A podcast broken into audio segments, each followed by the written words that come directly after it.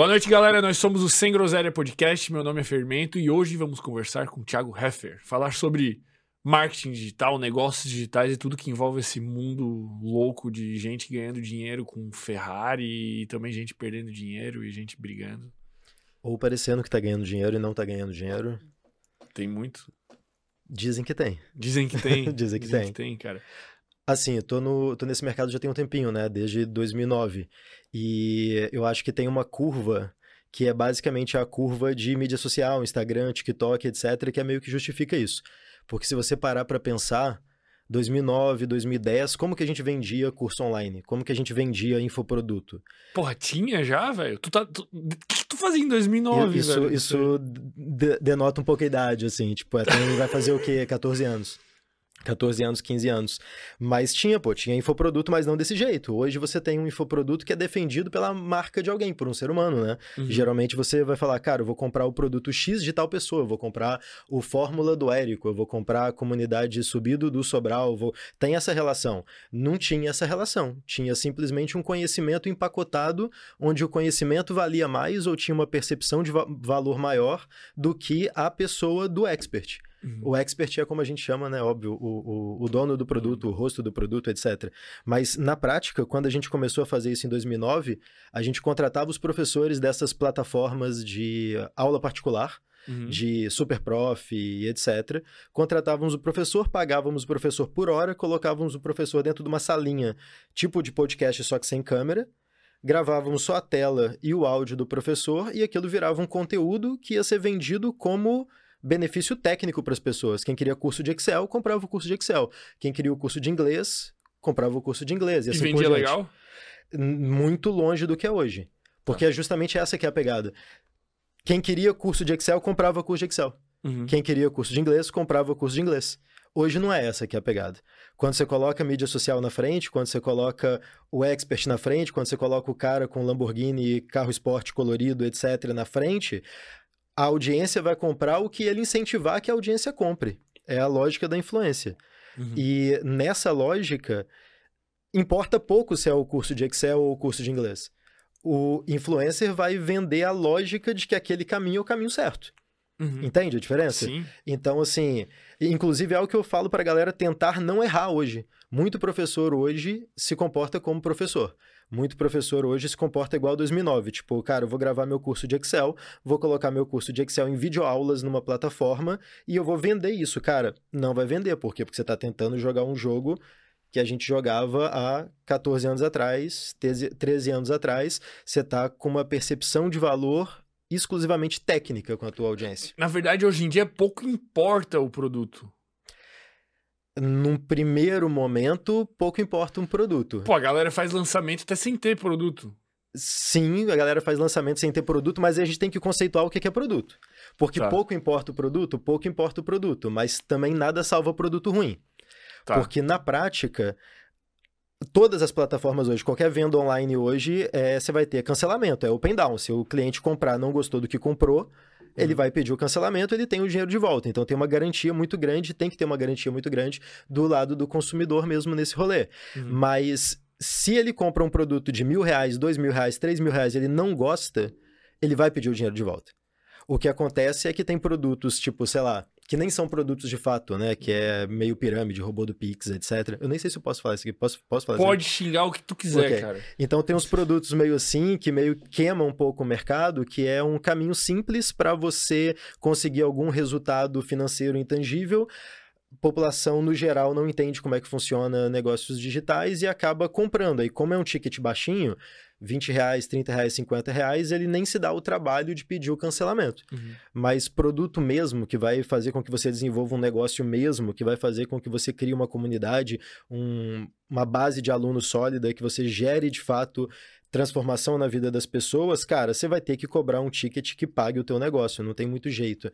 Não tem como viabilizar um negócio sólido com um ticket super baratinho. A não ser que você tenha grana infinita para operar no dumping, para operar no prejuízo durante alguns anos, para construir base primeiro, lucrar depois. Não é a realidade da maior parte dos negócios digitais, assim. Mas, resumo da ópera, precisa ter produto? Precisa ter produto, um bom produto. Nada salva produto ruim. Agora, conceituando o que é produto, né? O que, que é produto? Então, quando a gente começou, o produto era ou e-book, que é um PDF com alguma informação dentro, ou, um videoaula. curso online gravado, videoaula. As perguntas eram, cara, qual o tamanho que tem que ser minha videoaula? Entendeu? Uhum. Como que eu fatio, onde que eu hospedo, etc. Hoje esse tipo de pergunta quase que não existe mais no mercado. Aí tem outros formatos que permite que você consiga lançar um produto digital com teu conhecimento sem precisar ter o produto pronto. Sem precisar ter o produto gravado. Tá, como assim? Pô, lança uma mentoria Ah, lança uma comunidade, lança, faz uma promessa de entrega gradativa daquele conteúdo para tua audiência. Você não precisa ter aquilo já empacotado. Em alguns casos, inclusive, é bom que você não tenha isso empacotado, Por né? quê? porque se você está começando, se você está Nem tu tendo, sabe o que tu quer vender. talvez você tenha um ângulo do que você quer ensinar. Só que geralmente o professor ele fica muito na cadeira de professor, assim como o marqueteiro fica na cabeça de marqueteiro. Hum. Um bom expert, ele vai ter que ser um pouco professor, um pouco marqueteiro, ele vai ter que revezar entre essas duas cadeiras o tempo inteiro. Talvez você saiba exatamente o que você quer ensinar, só que o que você quer ensinar, às vezes, a audiência está comprando por um outro motivo completamente diferente. O gatilho, o desejo, a dor que faz a galera comprar é outra e o que vai precisar ser explorado no Instagram, no TikTok, no YouTube é esse outro assunto e não o assunto técnico, Uhum. entende? Nessa época, ali em 2009, isso já se chamava marketing digital? É, na verdade, isso chamava infoproduto, isso nunca Infoproduto. chamou marketing digital. Tá, e quando que começou a surgir assim, tipo, vamos dizer... Então, é porque a pegada é a seguinte, eu não sei se você percebeu, mas a gente está no mercado de educação. A gente não está no mercado de marketing digital.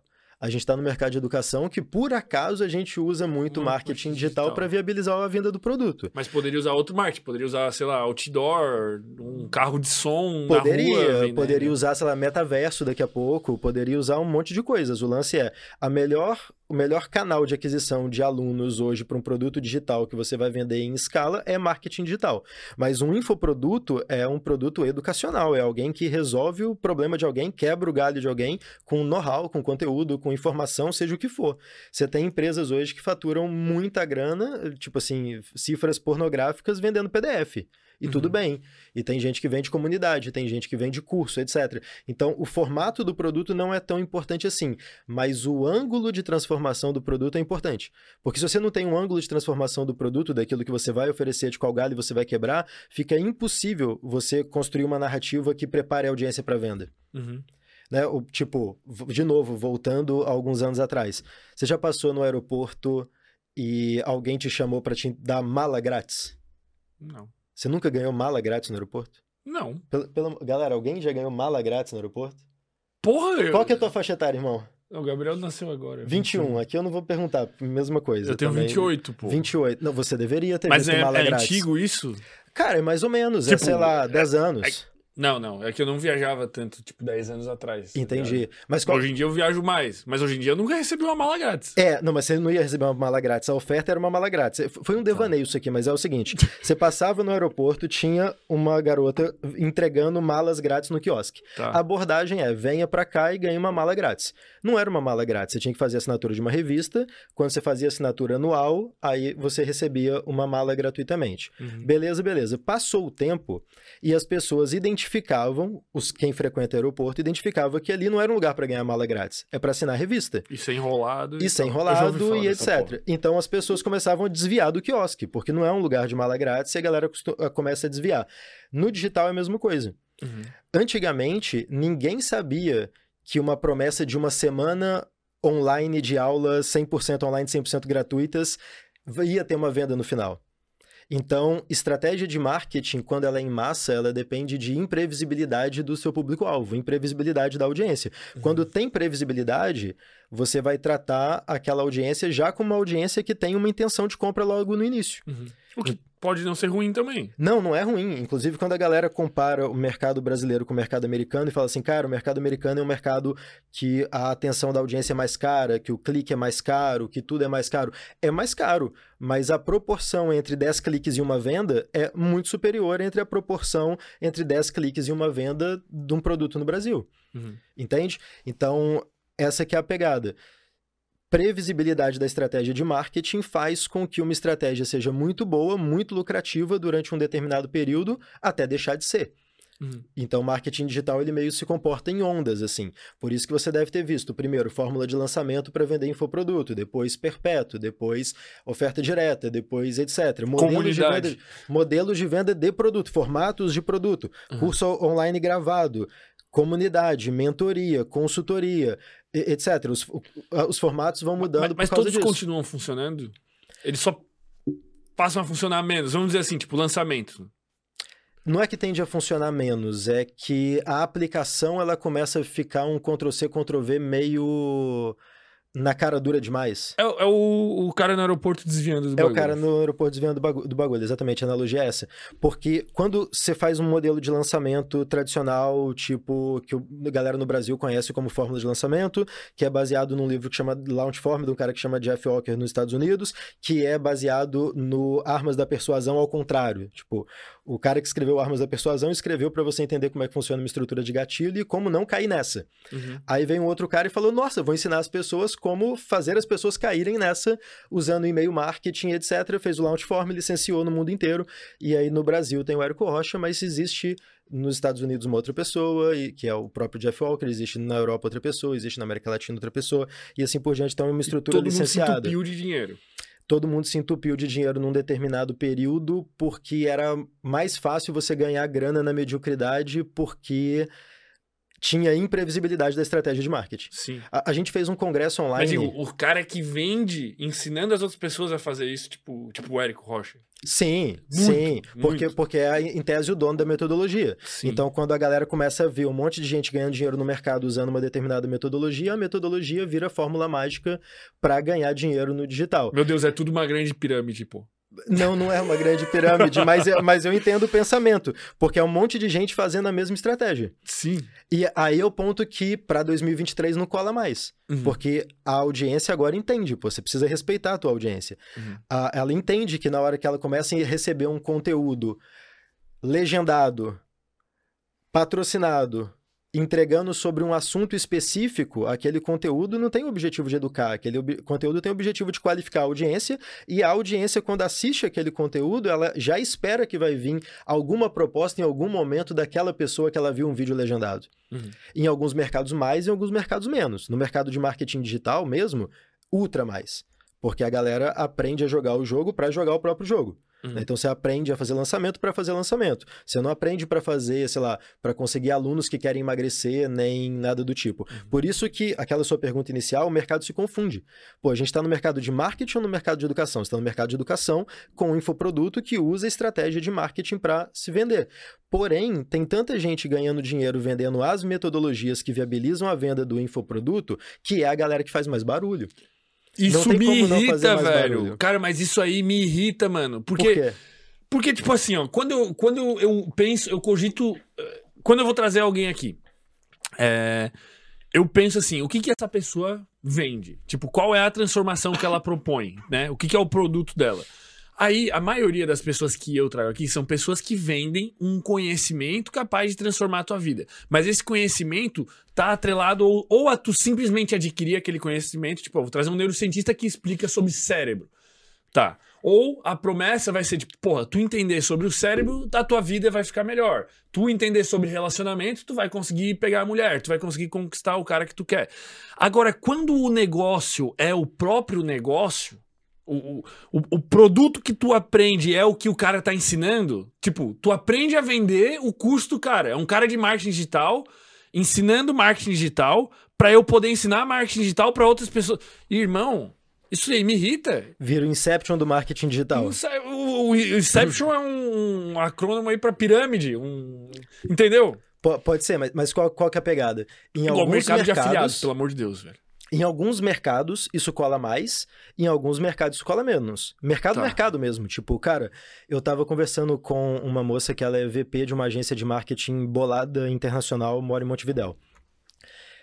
Em Montevidéu não colou a estrutura de marketing digital igual no Brasil. Coladinho no Brasil, Tá. Uruguai, tipo, pertinho, e não colou a mesma estrutura de marketing. O que, Por que quer dizer não colou? Não Tipo, colou que, tipo, as pessoas olharam, ah, beleza, tem jeito de ganhar dinheiro com marketing digital. Não, obrigado, tô feliz assim. Mesmo motivo que, sei lá, o Uber não pegou na Inglaterra. Não, tô feliz com táxi. Uhum. Entendeu? O táxi me atende super bem. Então, uhum. o transporte público me atende super bem, etc. Então, tem alguns países que o marketing digital colou muito. E o Brasil, ele é muito aderente a programas profissionalizantes ou... Pô, não existe essa palavra. É, é, programas que transformam alguém no, de empreendedor do dia para noite. Porque uhum. o que você vende não é a lógica de, cara, você tem um know-how, você é sênior nesse know-how que você tem, uhum. você já ganha dinheiro com isso, você já é bem sucedido com isso, agora vamos trazer isso aqui para a internet para você desenvolver um negócio sólido. Isso é o que deveria vender, é isso que você estava falando aqui. Mas o que vende é, cara, tu tá incomodado com teu chefe? Tu tá incomodado trabalhando num cantinho de escritório de contabilidade triste? Vem aqui que eu vou te mostrar um jeito menos jururu de ganhar a vida. E aí você pega uma galera que tá de fato insatisfeita. No Brasil, a maior parte dos empreendedores são empreendedores bem precários, de pequenininhas empresas, etc., que são muito suscetíveis a esse tipo de ideia. E daí, todos vão não vão conseguir atingir, ou tipo, 95% não vão conseguir atingir, e tu vai pegar print daqueles 5% que deu certo e ficar usando como prova social o resto da vida para vender pros próximos. Eu, eu tô começando a achar que foi um erro estar tá aqui.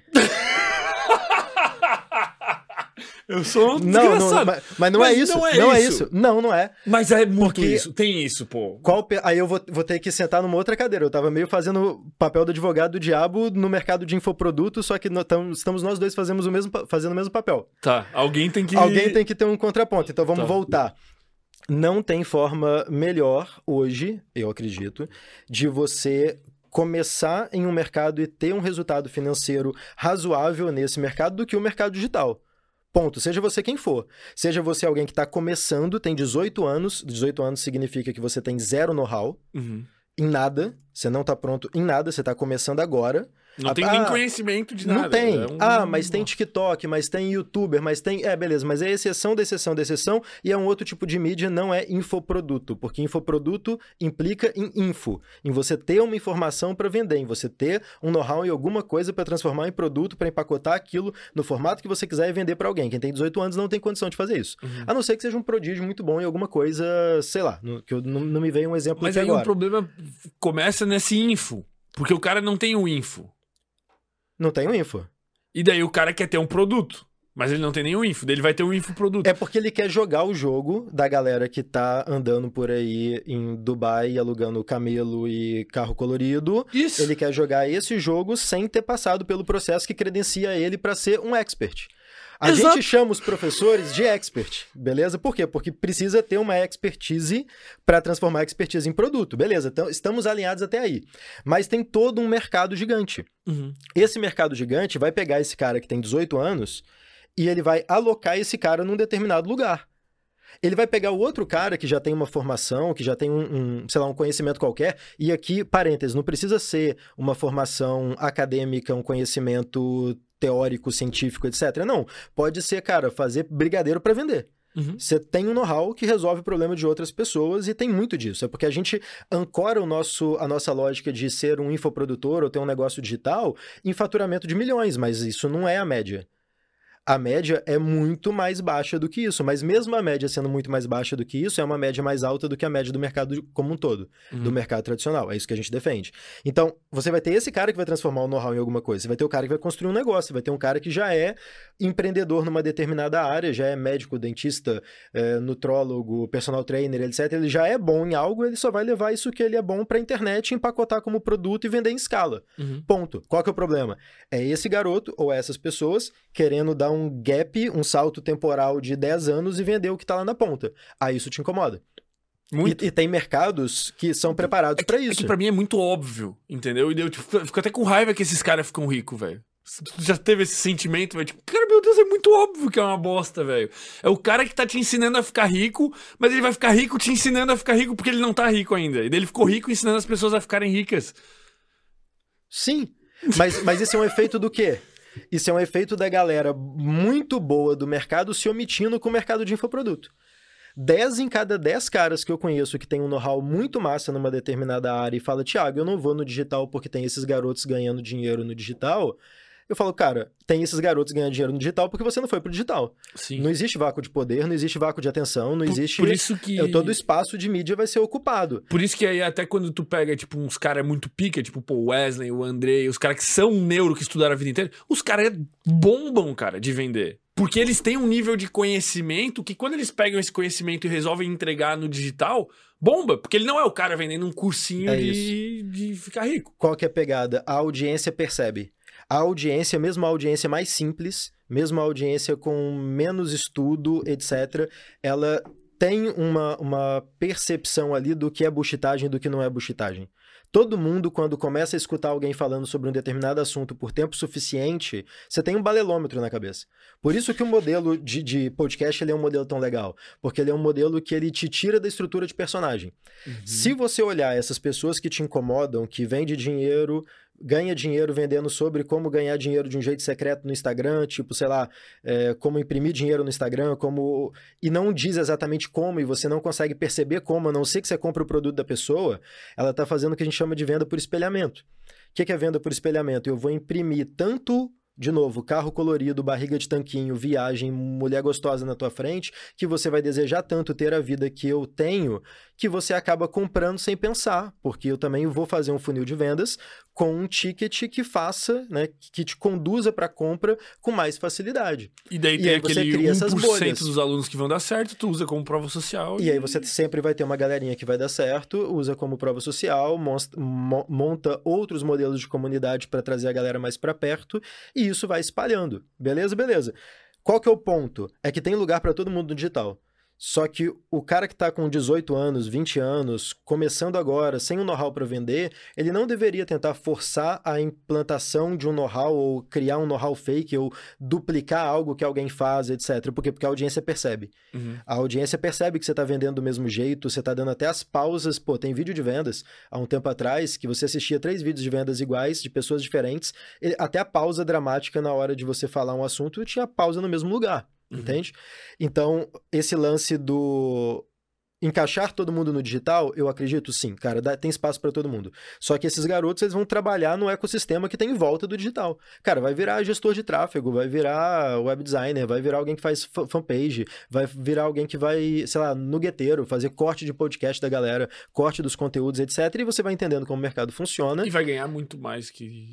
Provavelmente, na média, não ganhar muito mais do que o 1% que você citou como Não, mas de sucesso. vai ganhar, tipo, cara, um jovem de 18 anos hoje arranjar um emprego normal. Não, velho. vai, pô. É, é- é exatamente isso que eu tava falando. Entre o, o cantinho de, do escritório de contabilidade triste, sem ar-condicionado, para ganhar um salário mínimo ou menos do que isso, a se profissionalizar no digital e. Como prestador de serviço com dois ou três clientes ganhar mais do que isso na sua casa, totalmente possível, zero buchitagem, zero balelômetro. Agora, achar que você vai de uma forma que você não entende como ganhar dinheiro em cifras absurdas, pô, n- n- não vai acontecer. O fato de você não entender como alguém ganha dinheiro no digital já é um alerta. Quando você vê um cara que está tentando te vender um infoproduto e você não entende exatamente qual é a metodologia, qual é a estrutura de ensino, o que, que você vai aprender quando você entrar nesse programa, quando parece muito que tem um segredo mágico que funciona para todo mundo, um milagre, etc. Isso é um sinal de que esse cara provavelmente toda a estrutura de marketing dele, de funil dele, é pautada numa estrutura de espelhamento para você só desejar, só desejar, só te frustrar, porque o marketing basicamente é isso, né? Tipo, o marketing ele trabalha para te deixar triste e te oferecer um produto que resolve essa tristeza e depois deixar você feliz temporariamente e triste de novo com uma próxima solução que a gente quer vender. Tipo, o, o, o- processo de marketing ele é pautado nisso. Marketing vende na falta, na dor, no desejo. Desculpa por isso, mas Mas é verdade. é real, é assim que funciona. Né? Marqueteiros estão numa ponta, psicólogos estão em outra ponta. Ou pelo menos deveriam estar. Uhum. Mas é essa que é a pegada. Então, assim, se você respeita a inteligência da tua audiência, porque você entende que a audiência te percebe se aquilo que você está falando está num nível alto ou baixo dentro do balelômetro que ele tem no cérebro dele, é um bom caminho de produção e distribuição de conteúdo. Você vai criar uma audiência para você e com essa audiência você guia eles a uma tomada de decisão que ela é transparente. O melhor momento de você vender algo para alguém é quando a galera já quer comprar de você Uhum. um bom indicador de se alguém no digital de fato tem know-how naquilo que diz ter, ao contrário da lógica de venda por espelhamento, é quando as pessoas estão consumindo o conteúdo desse cara, aprendendo com esse cara de fato, entendendo o que esse cara ensina de fato e querendo mais, e querendo participar de uma comunidade, querendo participar, etc. Isso é um bom indicador. Uhum. Não é o cara que, que, que inventou uma parada para ter um produto. Tipo, ele não inventou um produto, ele já é, é, natural, eu entendo. É natural, você já é um expert, você já tem um know-how, você vai empacotar esse know-how em infoproduto e vai vender. Agora, o lance do método aí é, é outro jogo. Porque, por exemplo, voltando lá à máquina do tempo 2009, hum. como que a gente vendia infoproduto em 2009? Pautado no benefício técnico. Sim, foda-se quem é o professor. Foda-se quem é o professor. Você vendia curso de Excel, de inglês, de matemática, para quem já está querendo aprender Excel, inglês e matemática. Uhum. A partir do momento que você consegue incentivar uma audiência a tomar uma decisão, você tem que sofisticar a sua comunicação. A tua comunicação ela tem que ir para o que a gente chama de topo de funil. Ela tem que ir para as dores e desejos que fazem as pessoas desejar aquele produto. Uhum. Então você não vai comunicar mais o Excel, você vai comunicar primeiro emprego. Você vai comunicar, cara, se você tá chateado pedindo dinheiro pro teu pai para sair com a tua namoradinha, um caminho para você não pedir mais dinheiro para o teu pai é você conseguir um primeiro emprego. O primeiro emprego você se consegue desse jeito. E aí ensina para o cara um monte de coisas do ecossistema do primeiro emprego e aponta o Excel como solução para isso. Beleza? Então, isso é uma estrutura de incentivo. Aí, dentro das estruturas de incentivo, quando você já tem um expert, já tem um influenciador que vai criar uma audiência e guiar essa audiência para uma comunidade, para um produto, etc. Aqui a gente já está falando de bons produtos, tá? Uhum. Saímos da Seara, produtos ruins, robô do Pix, é, coisas que parecem Esses pirâmide, aqui, tá? coisas que são pirâmide. Eu imagino que sim. eu, queria, eu, eu, imagino que sim. Eu queria conversar, tá ligado? Queria ver qual é que era, velho. Eu saí com essa mentalidade, tipo, cara, é, não, e, e funciona. É, é, funciona, funciona. Funciona a, o quê? Funciona a, a metodologia de trazer a audiência. Vou te dar um exemplo. PLR. Ah, tá, tá. Sim, sim. A metodologia funciona de trazer a audiência, mas é. não o robô de Pix. Não, não, o robô de Pix. O robô de Pix não funciona, pelo amor de Deus. Cuidado com os cortes, inclusive.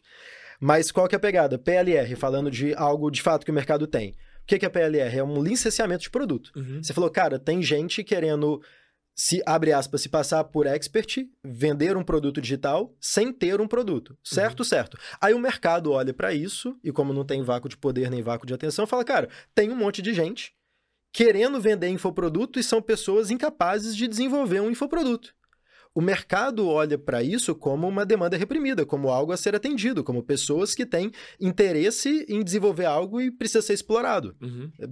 O mercado não tem juízo de valor. Uhum. Né? Por isso que é a mão invisível, inclusive. Né?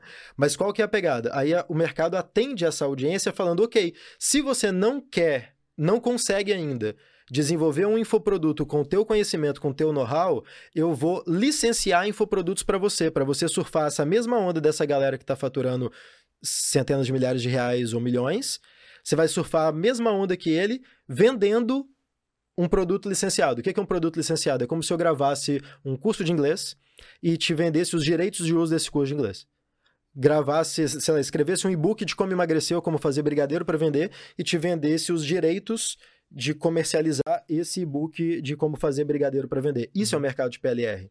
Qual que é a lógica? Tem muita gente que ainda acredita que vender esse e-book licenciado vai levar ele a esse resultado financeiro extraordinário. Não vai. Vai levar o, o dono. Vai levar o dono. É um bom caminho para começar? É. Desde que você entre consciente disso. Tiago, eu quero aprender sobre mercado de afiliados, quero aprender sobre PLR, quero aprender sobre tudo isso. É legal? É legal, desde que você entre consciente sabendo que isso vai te dar os seus primeiros mil, dois mil, três mil, cinco mil reais. Isso não vai te deixar muito rico. Uhum. E tá tudo bem, porque na real também o que a maior parte das pessoas quer não é ficar muito rico. É a maior parte das pessoas nem se enxerga como muito rico. Ela uhum. só quer ter um pouco mais de conforto financeiro ali dentro da realidade dela. Pô, 5 mil reais já é mais do que a média da população brasileira ganha. Então, é possível nesse tipo de produto? É possível. Só que veja, é algo simplificado. Então, é quase ingênuo você achar que você vai licenciar um PDF e você vai ganhar tanto dinheiro quanto o cara que, além de licenciar o PDF, de não fazer isso, não jogar esse jogo, produz, distribui conteúdo, viagem, dinheiro de tráfego pra caramba pra renovar a audiência, funil de venda sofisticado, etc. Uhum. Geralmente a galera que fala, cara, dá pra produzir conteúdo ou dá pra vender um produto digital sem produzir conteúdo, te diz isso através de um, de um conteúdo produzido, entende? Uhum. É, muita gente produz conteúdo pra dizer que dá pra ganhar dinheiro no digital sem produzir conteúdo. Sim. Tem caminho pra tudo? Tem caminho pra tudo. A gente defende a lógica de que não tem receita pronta e a gente defende a lógica de que quem diz pra você que o digital só tem um único caminho, esse cara quer vender um ingresso desse caminho pra você. Uhum. E não tem problema nenhum vender ingresso. Zero problema vender ingresso, zero problema vender fórmula, zero problema vender metodologia, que, que é esse assunto que eu preciso fechar. Zero problema tudo isso. O lance é só uma compra consciente, você saber que você está começando e como qualquer mercado, como desenvolvimento de qualquer negócio, por isso que eu coloquei lá na minha bio, você falou, Thiago, a gente vai falar de quê? Cara, vamos falar de negócios digitais? Porque se a gente fosse falar só sobre lançamento, a gente ia ter que fechar o foco, colocar uma viseira aqui, dar atenção para um nicho que a galera quer escutar, que é um meio que um passo a passo, mas não é o que vai trazer senso crítico para o mercado, Uhum. entende? Mas, mas quando a pessoa tá começando, tipo, melhor ela escolher um método e foda-se. Ou Não sei, depende do método. depende do método.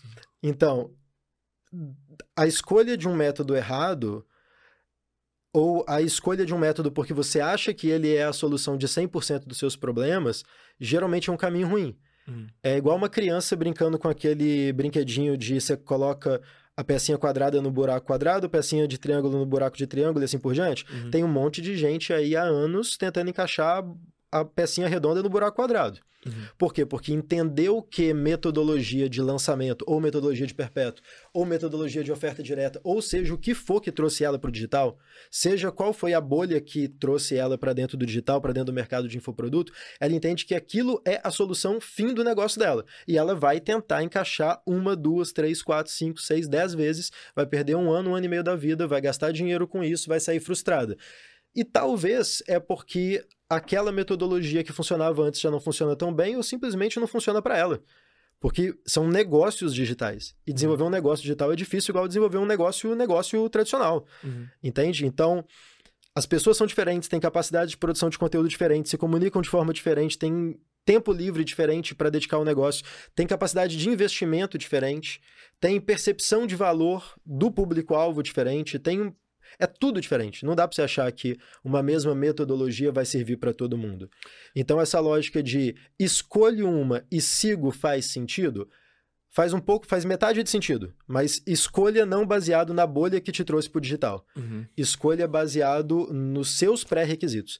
É a estratégia de marketing e é a metodologia de lançamento ou de perpétuo ou de oferta direta que se adapta ao teu negócio. Não é o teu negócio que tem que se adaptar à metodologia. E tu só vai conseguir escolher bem se tu conhecer as opções. Senão não tem nem como tu escolher, né? Você vai Se tu não tem precisar. conhecimento, tu não tem liberdade de escolha. Você vai precisar de bunda na cadeira em um tempinho e consumir conteúdo fora da bolha que te trouxe pro digital. Eu acho que esse é o melhor conselho que eu posso dar. Tipo, cara, você chegou no digital de alguma forma, se você chegou por aqui recentemente, Uhum. e recentemente é, sei lá, há um ano, dois anos, isso é Uhum. recentemente para desenvolver um negócio. Talvez você chegou porque alguém te disse que tráfego pago é o melhor caminho, talvez alguém te disse que marketing digital de forma genérica é o melhor caminho, alguém te disse que marketing de conteúdo é o melhor caminho, alguém te disse que copy, storytelling, fórmula de lançamento, perpétuo, oferta direta, etc. é o melhor caminho. Se você veio por qualquer uma dessas bolhas e é natural que você venha por essas bolhas, porque são as bolhas que alcançam a audiência, que captam lead o tempo inteiro, que renovam a audiência o tempo inteiro, se você veio por uma delas, antes de você tomar a decisão, consuma conteúdo intencionalmente, estruturadamente de outra bolha. De outra bolha. Uhum. Então, isso vai te dar um pouco de senso crítico, que é algo que no mercado digital, para um mercado que compra robô de Pix, falta um pouquinho. Não tem jeito. É, tudo que a gente está vivendo hoje de marketing digital é um- uma versão em delay do que existe nos Estados Unidos. Eu não sei, mas eu tendo a não acreditar nisso, não. Eu acho que são mercados que se comportam de forma muito diferente para a gente dar uma resposta pronta assim. Exemplo. Mas muitas coisas sim, vamos dizer. Ou não. Dá um exemplo. Cara, é um mercado. Beleza, comparando o mercado americano com o mercado brasileiro dentro do que eu sei comparar. O custo por audiência no mercado americano é um custo por audiência mais caro. Uhum. As pessoas clicam menos, as pessoas passam menos tempo em média em rede social do que no Brasil. O que faz com que o clique seja mais caro. Só que ao mesmo tempo que faz com que o clique seja mais caro, as estratégias lá de venda online são muito mais diretas, muito mais vídeo de vendas, página de vendas, oferta direta. O que, que isso me indica? Me indica que eles estão trabalhando com uma audiência mais pronta para comprar. Mas estão trabalhando com uma audiência mais pronta para comprar por quê? Qual é o subsídio que o mercado americano tem em termos de população que um outro mercado não tem? Quais são os assuntos, entende? Sim. Quais são os assuntos que são lacunas para o mercado Brasil, que não são lacunas para o mercado americano? Sim. Pô, a gente está falando de um mercado que a galera aprende a se comunicar bem, aprende técnica de oratória, música, etc. na escola. Uhum. A gente não tem isso, então, em tese... O jeito que eles lidam com o dinheiro até, tipo, é muito mais aberto. Aqui é meio que pecado tu ter dinheiro, assim, tem essa mentalidade por trás, vamos dizer assim. Tem isso também. Ou seja, tem lacunas dentro de uma sociedade, dentro de uma comunidade, dentro de um país que não tem outras. Se marketing digital é uma estrutura de criar funil de venda, um funil de incentivo, né, que vai literalmente aumentar seus níveis de consciência até que você fique pronto para comprar um determinado produto de alguém, preferencialmente de quem te ofereceu, te apresentou aquela oportunidade na ponta, ignorar isso é uma decisão precipitada, eu acho. Tem diferença, tem coisas que no, no mercado gringo está muito mais evoluído do que aqui? Tem. Mas se eu fizer analogia também com outros lugares, sei lá, com Montevidéu, com o resto da América Latina, com a Europa, a gente vai falar, cara, a gente vai ficar com a falsa percepção de que são mercados atrasados, que são mercados que estão atrás do mercado brasileiro em metodologia de venda online, em tudo isso. Então, com esse outro delay, vamos dizer assim, então mais atrás. Mas talvez não seja um delay, talvez seja simplesmente algo que não tem aderência de consumo. Mas, mas, tipo, o que eu quero dizer é, tipo assim, ah, surgiu a fórmula de lançamento lá no, nos Estados Unidos. Sim. Porra, sei lá, três, quantos anos depois veio pra cá, pro Brasil. Ok. Ah, começou lá, eles estão fazendo, estão no bagulho da comunidade. Pô, veio as comunidades pra cá. Porque eu, eu, eu vejo que, por exemplo, é, eu não entendo tanto do mercado digital, do marketing digital, mas dentro do, do YouTube, por exemplo, da criação de conteúdo, cara, tu quer fazer um bagulho de sucesso hoje, assiste o que, que tem de mais novo no, no, nos Estados Unidos que tá dando certo, copia e faz no Brasil, velho. Sim. Não a, tem erro, mano. Aí eu concordo 100% por, com você, porque aí é a mesma plataforma, é uma plataforma americana na maior parte das vezes uhum. e você vai modelar algo que já está funcionando lá na mesma plataforma com um algoritmo dar, que tende a testar e corrigir de forma gradativa. Tem variações de país para país, mas tem de partir da mesma base. Sim. Então, nesse caso, cara, quero fazer uma mesa cast, quero bombar meu Instagram, quero etc. Beleza, é um ponto. Metodologia de venda online, eu acho que é outro ponto. Entendi. Porque eu não consigo. Eu acho que é ingenuidade minha olhar para o mercado Europa é, pagando em euro, ativaço, principalmente alguns países, e falar, cara, por que, que ninguém levou essa metodologia de venda de infoproduto para lá ainda? Na verdade, já levou. Só não bombou tanto quanto o Brasil. Uhum. Existe a mesma, sei lá, se pegar a fórmula de lançamento como exemplo, é impossível não pegar como exemplo, mesmo que eu não goste muito, porque é a mais conhecida. Uhum. Se você pegar como exemplo, ela existe lá. Bombou da mesma forma? Não, não bombou da mesma forma. É que o brasileiro forma. é louco. É pô. um delay? Ah, ah, esse é o ponto. É um delay? Não sei se é um delay. Eu Às vezes não, simplesmente é que o brasileiro aqui é, é, é, é, o brasileiro é louco, cara. Olha o que aconteceu com os podcasts, velho. Tipo, existia nos Estados Unidos há sei lá quanto tempo, mano, a hora que pingou aqui o flow, assim, a hora que Bum, mano, tem um podcast em cada esquina, velho. Aqui no, no bairro que nós estamos aqui deve ter 10 podcasts, velho. É insanidade, mano. Insanidade. O brasileiro é muito assim. Então, eu acho que o, o, o conhecimento para ganhar muita grana tá em algum lugar nisso, assim. Nessa, nessa, nessa, em modelar o conteúdo que tá lá, cara. Até, pô, até as questões políticas parecem ter um reflexo, tá ligado? Tipo, o Trump se elegeu, um cara de direita se elegeu aqui. Uhum. Depois voltou, depois voltou. Tipo, parece que tem um, um, Sempre tem esse delayzinho, assim. Eu acho que é uma tendência mundial. Tá, não, pode ter um delayzinho. Eu só não sei. Qual eu é também não sei, porque senão eu queria saber o que, que, vem agora, entendeu? Eu queria estar observando. Deve eu, ter uns caras de olho nisso pra caralho. Eu acho que tem um monte de cara de olho nisso. Na maior parte das vezes, na tentativa e erro, vai dando sinais, né? Tipo, o MesaCast é um exemplo disso. Foi um uhum. formato. Agora, é um formato que é quão aderente a novos entrantes. Uhum.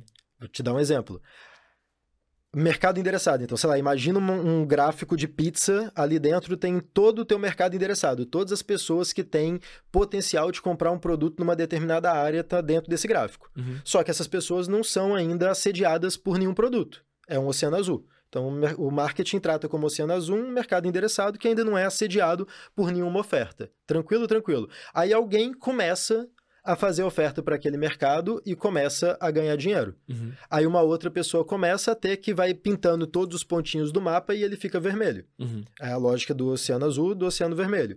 Até onde cabe novos entrantes de tamanhos parecidos? Até onde, se você me falar, Thiago, o modelo MesaCast é um modelo sucesso, porque modelamos de um modelo gringo tal e funcionou super bem, até onde, se eu fizer um outro agora, nesse, o, nesse outro momento de mercado, onde já tem muito mais podcasts tá explorando a mesma assim. audiência. Exato. No, a, o ponto é, o lance da saturação é que a gente nunca sabe quanto, quanto é saturado. Sim. Todo mundo pergunta o tempo inteiro, cara, o mercado de marketing digital de infoproduto está saturado? Se você olhar assim, pintar um gráfico e ver se as pessoas na tua área já são assediadas por uma oferta, você vai falar, tá, cara, quantas pessoas eu conheço que vendem o mesmo tipo de produto que eu vendo de marketing digital? Um hum. monte de gente. Então, se eu olhar apenas para isso, tá saturado. Só que você tem outros mecanismos, meio que mecanismos de controle. Quando próprio... a gente começou o podcast aqui, a gente olhava e falava, tá saturado o mercado já. Porque na, acho que na semana que a gente foi começar, a gente tinha, tipo, 15 aqui em Floripa. É isso. 15 podcasts, a gente, caralho, fudeu, velho. Mas, e estamos aqui. Mas tem mecanismo de controle. Por exemplo, a, o próprio Facebook, o próprio Facebook Ads, o Meta Ads agora, né, o Google Ads, etc., o sistema de leilão dele de venda de, de compra de audiência é um mecanismo de controle disso. Quanto mais saturado tiver, maior sobre o CAC ou todas as outras. Maior saturado, quanto mais saturado é, mais caro o custo por clique? Sim. Mas também é impossível você impedir que alguém entre. Essa é a lógica do, do, do, controle. É impossível você impedir que alguém entre, porque ninguém no mercado tem tanto tem dinheiro suficiente para comprar a audiência de todos os outros concorrentes juntos. Uhum. Então você permite que você comece a entrar, comece a tatear, e cara, eu vou mesmo num oceano dito vermelho, eu vou tentar ali construir uma audiência e vender o meu infoproduto. Uhum. Se você olhar para o mercado digital mesmo, fórmula de lançamento, metodologias de lançamento que antigamente era, sei lá, congresso, tinha um monte de congresso online. Uma semana de aula online gratuita sobre um determinado assunto e a galera entrava na ingenuidade. Por que, que entrava na ingenuidade? Porque não tinha previsibilidade da estratégia de marketing ainda. Uhum. Achava que aquilo era um conteúdo puro, simples, que não ia ter uma oferta no final. Aí a audiência vai entendendo que tem uma oferta no final e vai ficando mais caro você conseguir a audiência para o teu lançamento naquela rede social. É sempre assim, vai sempre ficar mais caro mais caro porque a saturação vai sempre aumentando. Uhum. Beleza, beleza. Só que aí alguém olha para esse mercado e fala: ok, só que eu não vou vender um curso online. Eu vou fazer a mesma metodologia de venda, eu vou captar lead mesmo assim, só que ao invés de eu vender curso online, eu vou vender minha mentoria, porque se eu não consigo concorrer com o meu concorrente, que é muito maior do que, do que eu em posicionamento, eu vou concorrer em diferencial de produto. Uhum. Eu falar, não tem como me copiarem, no caso. Isso. Porque eu sou eu, a Isso. mentoria é comigo. Não tem como te copiar, mas aqui eu tô falando de formatação de produto mesmo. Eu vou vender uma mentoria. Sim. Cara, o cara é muito grande, as pernas dele não são grandes demais para fazer ah, uma turma de 20 pessoas cobrando 2 mil reais, 3 mil reais por pessoa. Ele não consegue fazer entendi. isso, entende? Aí, um monte de gente pequenininha que tá entrando nesse mercado com dificuldade no formato antigo, com o formato de mentoria, consegue entrar nesse mercado, consegue ganhar dinheiro. Quando consegue entrar no mercado e quando consegue ganhar dinheiro, tem mais grana em caixa para comprar mais audiência. No sistema de leilão do Google e do Facebook que cria esse abre aspas, controle do mercado, que é o paradigma do mercado de venda de audiência, são essas plataformas, é a regra dessas plataformas. Uhum. Quando mudar, tudo muda. Beleza.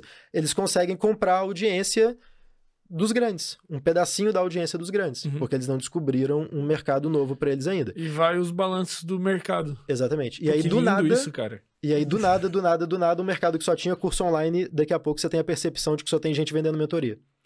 E daqui a pouco você tem a percepção de que só tem gente vendendo comunidade. comunidade. E daqui a pouco você tem a percepção de que o ticket médio aumentou. Antes o curso custava 200 reais e agora todo mundo co cobra 997. E daí daqui a pouco volta a ser e daqui a pouco volta. 50 pila. Porque o mercado digital, ele literalmente ele se comporta em ondas e é natural que seja assim. Cara, que loucura, velho. Eu nunca tinha tido essa visão tão profunda, velho. É, é uma visão profunda? Porra, é, né, velho? Eu nunca, tá, nunca tinha nem parado para pensar as coisas que você tá falando, velho. É muito louco, mano. É literalmente um mercado. Tipo um mercado de ações. É até mais complexo se bobear. Não, Não, a economia eu- eu global acho- é é, tipo, é, É, tipo, não, não, a não vamos economia- entrar nessa. O, o próximo corte, eh, sei lá, infoprodutor afirma que infoproduto é mais complexo do que É, economia, é. Cara, o que que, o que que tá rolando agora? Que tu acha, assim, que... A tendência? É, A tendência do momento? A tendência do momento. mais pra quem tá legal- assistindo... A fórmula Agora, mágica, a o fórmula que você mágica. deveria fazer agora nos próximos sete dias. O que eu faria nos próximos sete dias se eu estivesse começando do zero? Isso, É isso. isso. Então, depende da bolha que você entrou, né? Depende da bolha que você entrou. Tem muita gente agora acreditando que o melhor caminho é fazer lançamento no modelo que a gente acabou de comentar e criticar, no com uma estrutura mais engessada, uma série de três vídeos ou três lives, captando lead com e-mail marketing, etc. E tem uma galera entrando num outro canal, entendendo que o mais importante é marketing de plataforma, com automação, que vai aumentar seu engajamento, baixar seu custo por lead, fazer uma venda rápida acontecer para você. Dependendo da bolha, você vai ter tendências diferentes. E tu que Por tá isso vendo que eu tudo não- de fora? Eu não tô vendo tudo de fora, esse que é o ponto. Ninguém vê tudo de fora. Só Por isso que eu Deus, não chuto tendência. Nem, nem Eu, eu não chuto tendência por isso. Ninguém Entendi. vê tão de fora que consiga ver todas as bolhas. Você tá sempre dentro de alguma bolha. O mais O- de fora o- que dá Quem olhar... analisa os dados do, do meta lá deve conseguir olhar o que, que tá dando melhor. Quem analisa os dados Vamos do meta que ele deve saber todos alguma coisa. os business cadastrados ele vê, cara, ó, isso aqui tá performando mais. Tipo, ele deve conseguir. Se ele sabe qual que é o modelo que cada um tá usando e tal, tal, tal. Eu, Os eu, caras eu- devem ter esses eu dados. acho que sim, eu não sei se tem esse tipo, porque é o seguinte, a, a gente super valoriza o mercado que a gente tá também, né? Então o mercado de infoproduto, pô, o mercado de infoproduto é um mercado, apesar de amplo, apesar de lucrativo, etc., é um mercado, é uma vertente, é uma fatia da pizza do digital. Você tem o mercado de negócios locais, você tem o mercado de marketing de influência, você tem o mercado de. Cara, tem um milhão de mercados ali, maiores, inclusive, do que o mercado de infoproduto. Então, eu não sei se uma empresa tipo o Grupo Meta se preocupa em olhar o mercado de infoproduto. Eu espero que não. Porque o dia que ela olhar para o mercado de infoproduto, a tendência é que a plataforma assuma tudo de ponta a ponta, né? Por exemplo, o Instagram acabou de, de lançar o recurso Assinatura, de né? assinaturas. O que, que é o Instagram lançando o recurso de assinaturas? Ele falando, cara, venda o teu conteúdo mais premium para as pessoas aqui, mas entrega dentro da minha plataforma, não sai da plataforma não. Vende, entrega um conteúdo que engaja, traz a galera para você e vende uma assinatura. Uhum. Show de bola, ele tá abrindo um- uma outra vertical, uma- um, um outro canal de monetização para ele. Esse é o melhor canal de monetização para o Instagram? Com certeza sim. Esse é o melhor canal para um infoprodutor? Com certeza não. Porque a gente está no mercado de educação. Por que que não? Porque o Instagram não é o melhor lugar para você aprender nada. Inclusive, Mas eles, quando... tipo, eles poderiam fazer, tipo, um- uma aba ali. Instagram Poderiam, mas, poderia, mas não, não vão. O scroll infinito vai continuar, vai tudo continuar. Então é só uma entrega de conteúdo premium para alguém que quer ficar próximo de alguém. É Uhum. um, eu chamaria o lance das assinaturas do Instagram e assinatura do YouTube também. Eu acho que para quem quer ser infoprodutor é um bom produto de entrada. Uhum. É um bom produto para você, numa compra com um clique, num ticket baixo, você pegar aquela tua audiência mais engajada e garantir que você está colocando ela numa lista é, AAA, assim, numa lista muito VIP, e dessa lista muito VIP você faz outras vendas. Você está vendendo uma proximidade ali para a galera. Mas um produto de educação, uma comunidade, por exemplo, eu não acho que o melhor lugar para você organizar conteúdo dessa comunidade vai ser dentro do Instagram, por exemplo. É Pela, pelo próprio funcionamento. Te distrai o tempo todo. É, e, e pode parecer contra-intuitivo isso, é, e pode até parecer que eu tô sendo conflitante, porque, poxa, eu vou ensinar um professor de uma determinada área a usar o Instagram para construir uma audiência e ganhar dinheiro com isso vendendo um produto de educação. Ele usa o Instagram para isso. Uhum. E eu digo que o Instagram não é o melhor lugar para você aprender nada. E as duas coisas são verdade. Uhum. Porque ao mesmo tempo que o Instagram não é o melhor lugar para você aprender nada, porque aprendizado implica em estudo focado com uma estrutura mínima, inclusive de tempo, com um momento de ócio pós o estudo, com um momento de, cara, vai dormir depois que você estuda, etc. Sabe? Coisas que é, é, vão fazer você, de fato, consumir aquele conteúdo e assimilar aquele conteúdo e transformar a memória de curto prazo em memória de longo prazo. Uhum. O Instagram é o pior lugar para você fazer isso. Só que o Instagram é o melhor lugar para você criar na tua audiência a sensação de aprendizado, não o aprendizado em si. Por isso que tem um monte de garotos que ganham mais dinheiro do que os caras sêniores nas mesmas áreas, porque eles conseguem entender que simplificar a linguagem não é simplificar o que você faz na ponta.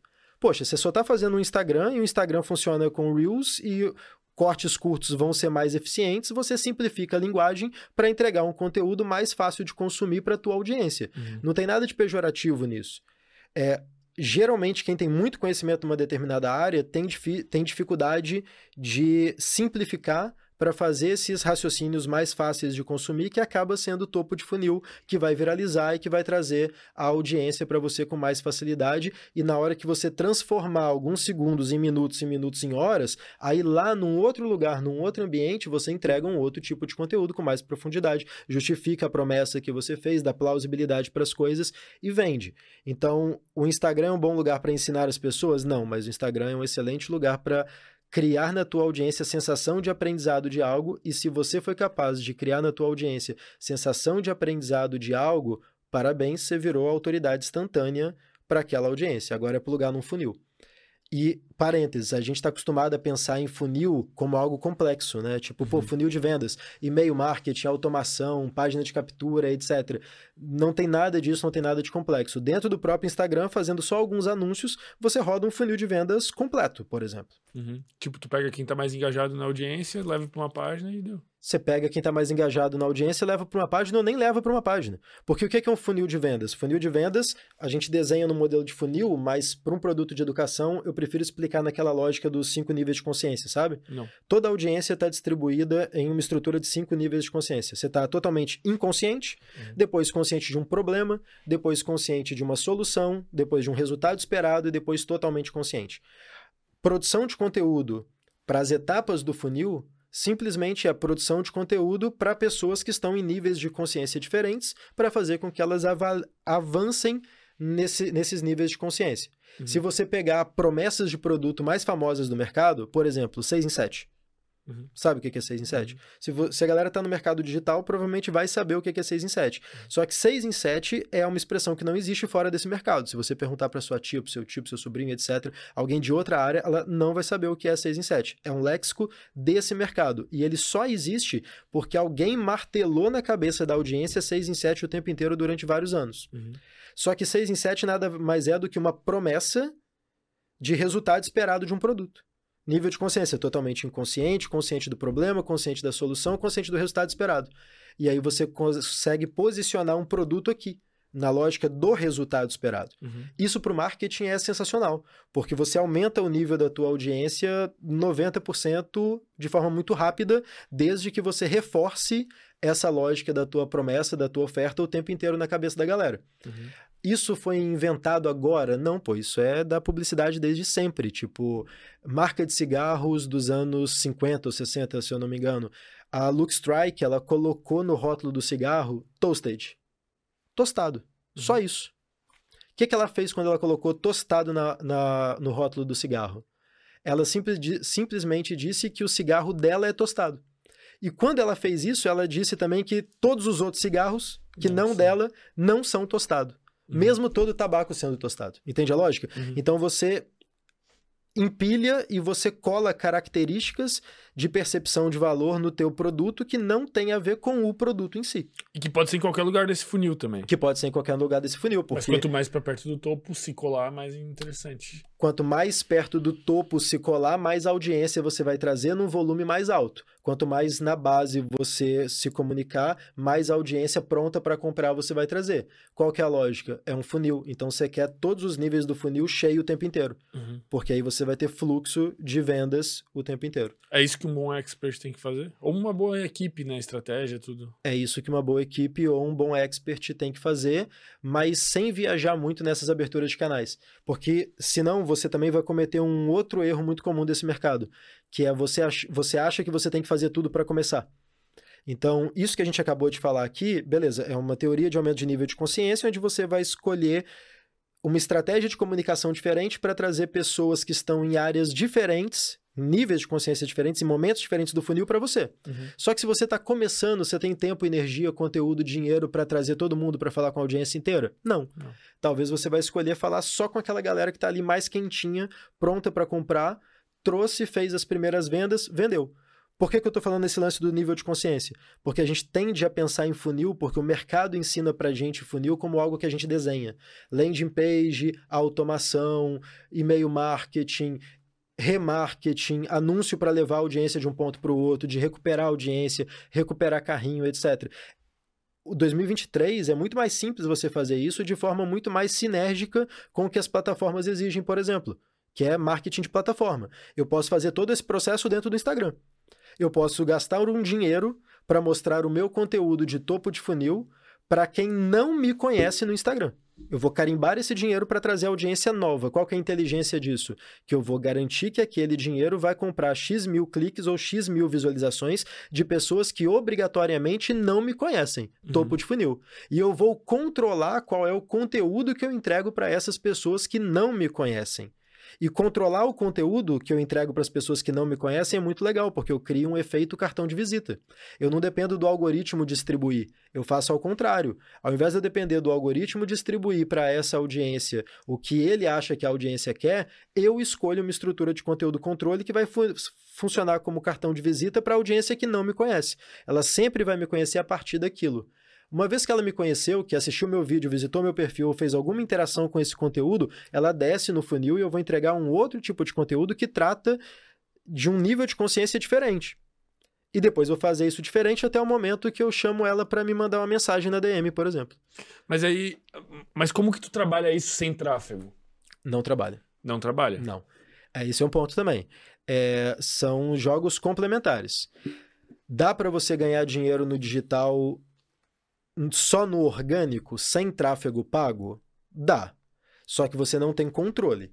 Você vai depender de construir a tua base, construir tua audiência nos canais que você escolheu, Instagram, Facebook, YouTube, no teu blog, etc. Vai ser um processo bem estável, gradativo, de construção de base e de aumento de receita.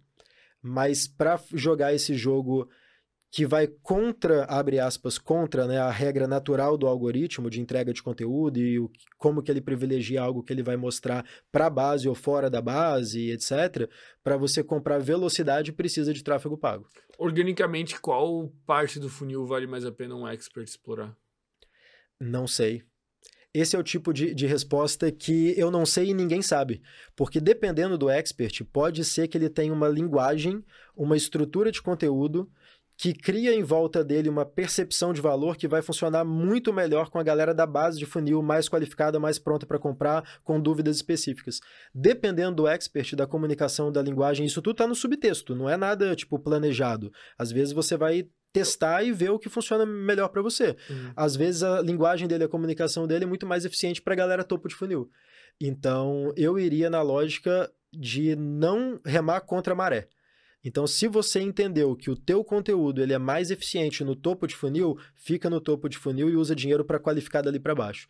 Se você entendeu que a tua comunicação é mais aderente à galera base de funil, que você tem dificuldade com os conteúdos mais que viralizam mais, que inclusive é meu caso. Você tem dificuldade com esse conteúdo que viraliza mais, ou dificuldade para conversar com a galera bem mais jovem. O jovem que eu falo é sub-20, tá? Sub-20, sub-21 e tal. É, eu escolho falar com a base do funil e eu gasto dinheiro para trazer a galera que está no topo de funil para mim. Uhum. Então, não tem certo ou errado, não. É, você vai escolher baseado com a aderência da tua comunicação e do teu conteúdo naquela mídia. E dependendo de mídia, isso vira. Talvez no Instagram, no Reels, seja de um jeito para você, no YouTube de um outro jeito completamente diferente. O YouTube, eu acho que o algoritmo dele é muito mais inteligente. Não, não sei se mais inteligente, mas é, eu acho que ele é mais justo, de certa forma, assim, né? Até porque é diferente a disposição das coisas. Eu acho que ele te entrega melhor, assim. Parece que ele vai fazendo o teu funil melhor, sabe? Parece que ele vai entregando topo, topo, topo, topo e vai te trazendo pra base, sabe? Então, o... Eu tenho essa sensação olhando assim, pensando nisso. Então, eu não sou especialista, especialista nisso, mas é, o algoritmo do Instagram ele se comporta diferente do algoritmo do YouTube em percentual de entrega. Uhum. Uma vez, o que, que o YouTube vai te cobrar? O YouTube vai te cobrar tempo de tela, regularidade. Uhum. Então ele quer que você poste os seus novos vídeos mais ou menos dentro do mesmo formato, nos mesmos dias, nos mesmos horários que você se comprometeu ao longo do tempo. Uhum. Ele vai criando literalmente como se fosse uma programação de algoritmo, entendendo como que ele distribui isso para a audiência. Então ele precisa confiar que você vai publicar nas terças-feiras às 20 horas, por exemplo. Uhum. Beleza, o YouTube funciona assim. O Instagram é uma mídia de ciclo curto. Então o Instagram ele vai valorizar frequência, regularidade e tempo de tela. Frequência no Instagram é muito importante. Uhum. E os conteúdos, por consequência, duram menos. Uhum. Então, comparando os dois, beleza, procede. É, o YouTube ele tende a entregar mais para quem já é tua base e ter uma lógica de descoberta mais eficiente, porque é um conteúdo mais longo, pô. Os vídeos de descoberta geralmente fazem as pessoas reterem, aumentarem tempo de tela. Uhum. O, o efeito que o, o YouTube quer, inclusive, quando você assiste um vídeo no podcast, os vídeos recomendados são vídeos que ele vai tentar ser o mais assertivo possível nos mesmos assuntos ou no mesmo núcleo de interesse para manter o tempo de tela em canais diferentes. Uhum. A diferença é que ele vai, o YouTube vai manter a audiência um tempo de tela no Sem Groselha e daqui ele vai para um outro, um outro canal de uma outra pessoa falando de assuntos parecidos, mas ele retém mais a audiência ali dentro. Mas, mas o bom é que, tipo assim, o Instagram, se eu parar de produzir hoje, cadê? Morreu. Morreu. E o YouTube tá lá. E, e- mas isso que eu quero dizer também, além do algoritmo estar recomendando coisas parecidas, quando tu entra no meu perfil, é, no, no meu canal do YouTube, o, tu vai ser o próprio algoritmo. Tipo, tu vai selecionar conteúdos de acordo com o teu nível de consciência, vamos dizer assim. Sim, Se eu porque... tenho coisas tolas, vai aparecer coisas tolas lá de topo de funil e vai te trazendo até a compra. Tipo, tu mesmo vai fazendo a jornada dentro do funil. Sim, porque o YouTube é uma rede de pesquisa, né? Uhum. Então, se você comparar, o Instagram é uma mídia que você vai receber conteúdo o tempo inteiro de forma passiva. O algoritmo do Instagram se ajusta muito rapidamente quando você clica num determinado tipo de conteúdo, não tão rapidamente quanto o do TikTok. Testa no TikTok pra você ver. Abre o TikTok e clica num vídeo de uma garota gostosa ou de um gatinho fofinho ou de alguma coisa. Ele vai automaticamente entender e começar a colocar aquilo tudo no scroll pra você. Daqui a pouco você tá 40 minutos vendo aquele assunto específico. O ajuste do algoritmo, ele é muito rápido. Do Instagram a mesma coisa. Não é tão rápido quanto o TikTok, mas também é muito rápido. O YouTube é outra mídia. É mídia de pesquisa total. É o segundo maior é, é, rede social de pesquisa do planeta. Então, primeiro é o Google, o segundo é o YouTube. Uhum. Você vai dar um Google lá daquele assunto que você quer. E aí, o ajuste do algoritmo tende a não ser tão arbitrado, tão incentivado de te mostrar coisas novas para ver se você clica ou não. Ele tende a ser baseado nas suas pesquisas atuais e no seu histórico de pesquisa Uhum. e no seu histórico de inscrições. E nos canais que você já está inscrito ou que você assiste regularmente, que liberaram novos vídeos. Então ele acaba te mantendo ali numa programação mais constante. Ele muda menos, ele calibra menos o algoritmo na, na- de programação do que redes sociais de ciclo curto. E sim, como é uma rede de pesquisa, pô, se no blog do Sem Groselha com o YouTube do Sem Groselha, com cada vídeo embedado no blog, com referências, com assuntos, etc. Isso cria para você um ativo que, se você pausar hoje e voltar daqui a três meses, você continua tendo um negócio. Uhum. No Instagram, se você parar hoje e voltar daqui a três meses, você morreu. Você vai ter que gastar dinheiro para forçar a tua audiência que era mais engajada a lembrar de você e tal, mas é uma mídia de ciclo muito curto, você acaba morrendo. Tu, o Instagram é obrigatório? Não, nada é obrigatório. Para você vender um produto digital, nada é obrigatório. Eu conheço gente que ganha dinheiro no Instagram seguindo o playbook de produção e distribuição de conteúdo do Instagram, agradando o algoritmo em regularidade, tempo de tela, interação, toque, etc. E eu conheço gente que ganha dinheiro no Instagram jogando um outro jogo, que o feed da pessoa tem os mesmos seis posts que tinha seis meses atrás, e ela joga um jogo de tráfego pago de ciclar a audiência pelo conteúdo e guiar a audiência para o funil de vendas, para mandar uma mensagem na DM ou comentar alguma coisa e ir para um outro ambiente para converter. Então é uma lógica diferente, porque a gente tende também a cometer um erro que é tratar a tua audiência inteira como audiência. A tua audiência inteira não é tua audiência. A quantidade de seguidores que você tem lá no seu Instagram, aquilo ali não é tua audiência. Existe um platô e uma curva de desinteresse de audiência. Então tudo começa quando as pessoas descobrem o teu conteúdo e começam a consumir teu conteúdo, interagir com ele, dá tempo de tela para você, dá toque para você no momento que pausa num Reels, que curte, compartilha, etc. Isso vai criando um gráfico ascendente, onde o nível de interesse da audiência pelo teu conteúdo vai aumentando, aumentando, aumentando. Uhum. Aí ela chega num platô, que é o momento ideal, inclusive, para você tentar converter em algo, para você tentar fazer uma venda, para você levar para um outro ambiente de conversão mais eficiente do que o próprio Instagram, que pode ser DM, pode ser uma landing page, pode ser uma automação, pode ser um monte de coisa, pode ser um grupo de WhatsApp e ela, essa audiência fica nesse platô por um tempo até entrar numa zona de desinteresse e morrer. Então tem uma galera lá que são seus seguidores que estão numa geladeira que você nunca vai conseguir vender nada para eles, uhum. porque já passou por essa curva ascendente, já passou pelo platô, já entrou numa zona de, de desinteresse. Isso é tipo quando eu tu pego eu pego meu perfil ali, devolver quem eu tô seguindo, e eu assim, cara, meu Deus, nunca mais vi nada desse Sim. cara, tipo, foda-se, vou dar um e, Inclusive, se você nunca fez anúncio no Instagram e vai, você começar a fazer anúncio, o primeiro efeito é ganhar seguidores e perder seguidores. Porque o teu conteúdo chega para quem não precisa de você mais. E aí não é que o cara deixou de te seguir. Ele lembrou que ele não precisa de você. Uhum. E por consequência deixou de te seguir. Ele já não era seu seguidor, ele só contabilizava como um número ali no teu perfil, mas ele não consumia o seu conteúdo. Então, tratar fluxo de audiência e condução de audiência com inteligência, de forma estratégica, é o principal para o infoprodutor. Se você pensar qualquer metodologia de lançamento faz isso. O que é um lançamento? É concentração de audiência e janela de oportunidade curta.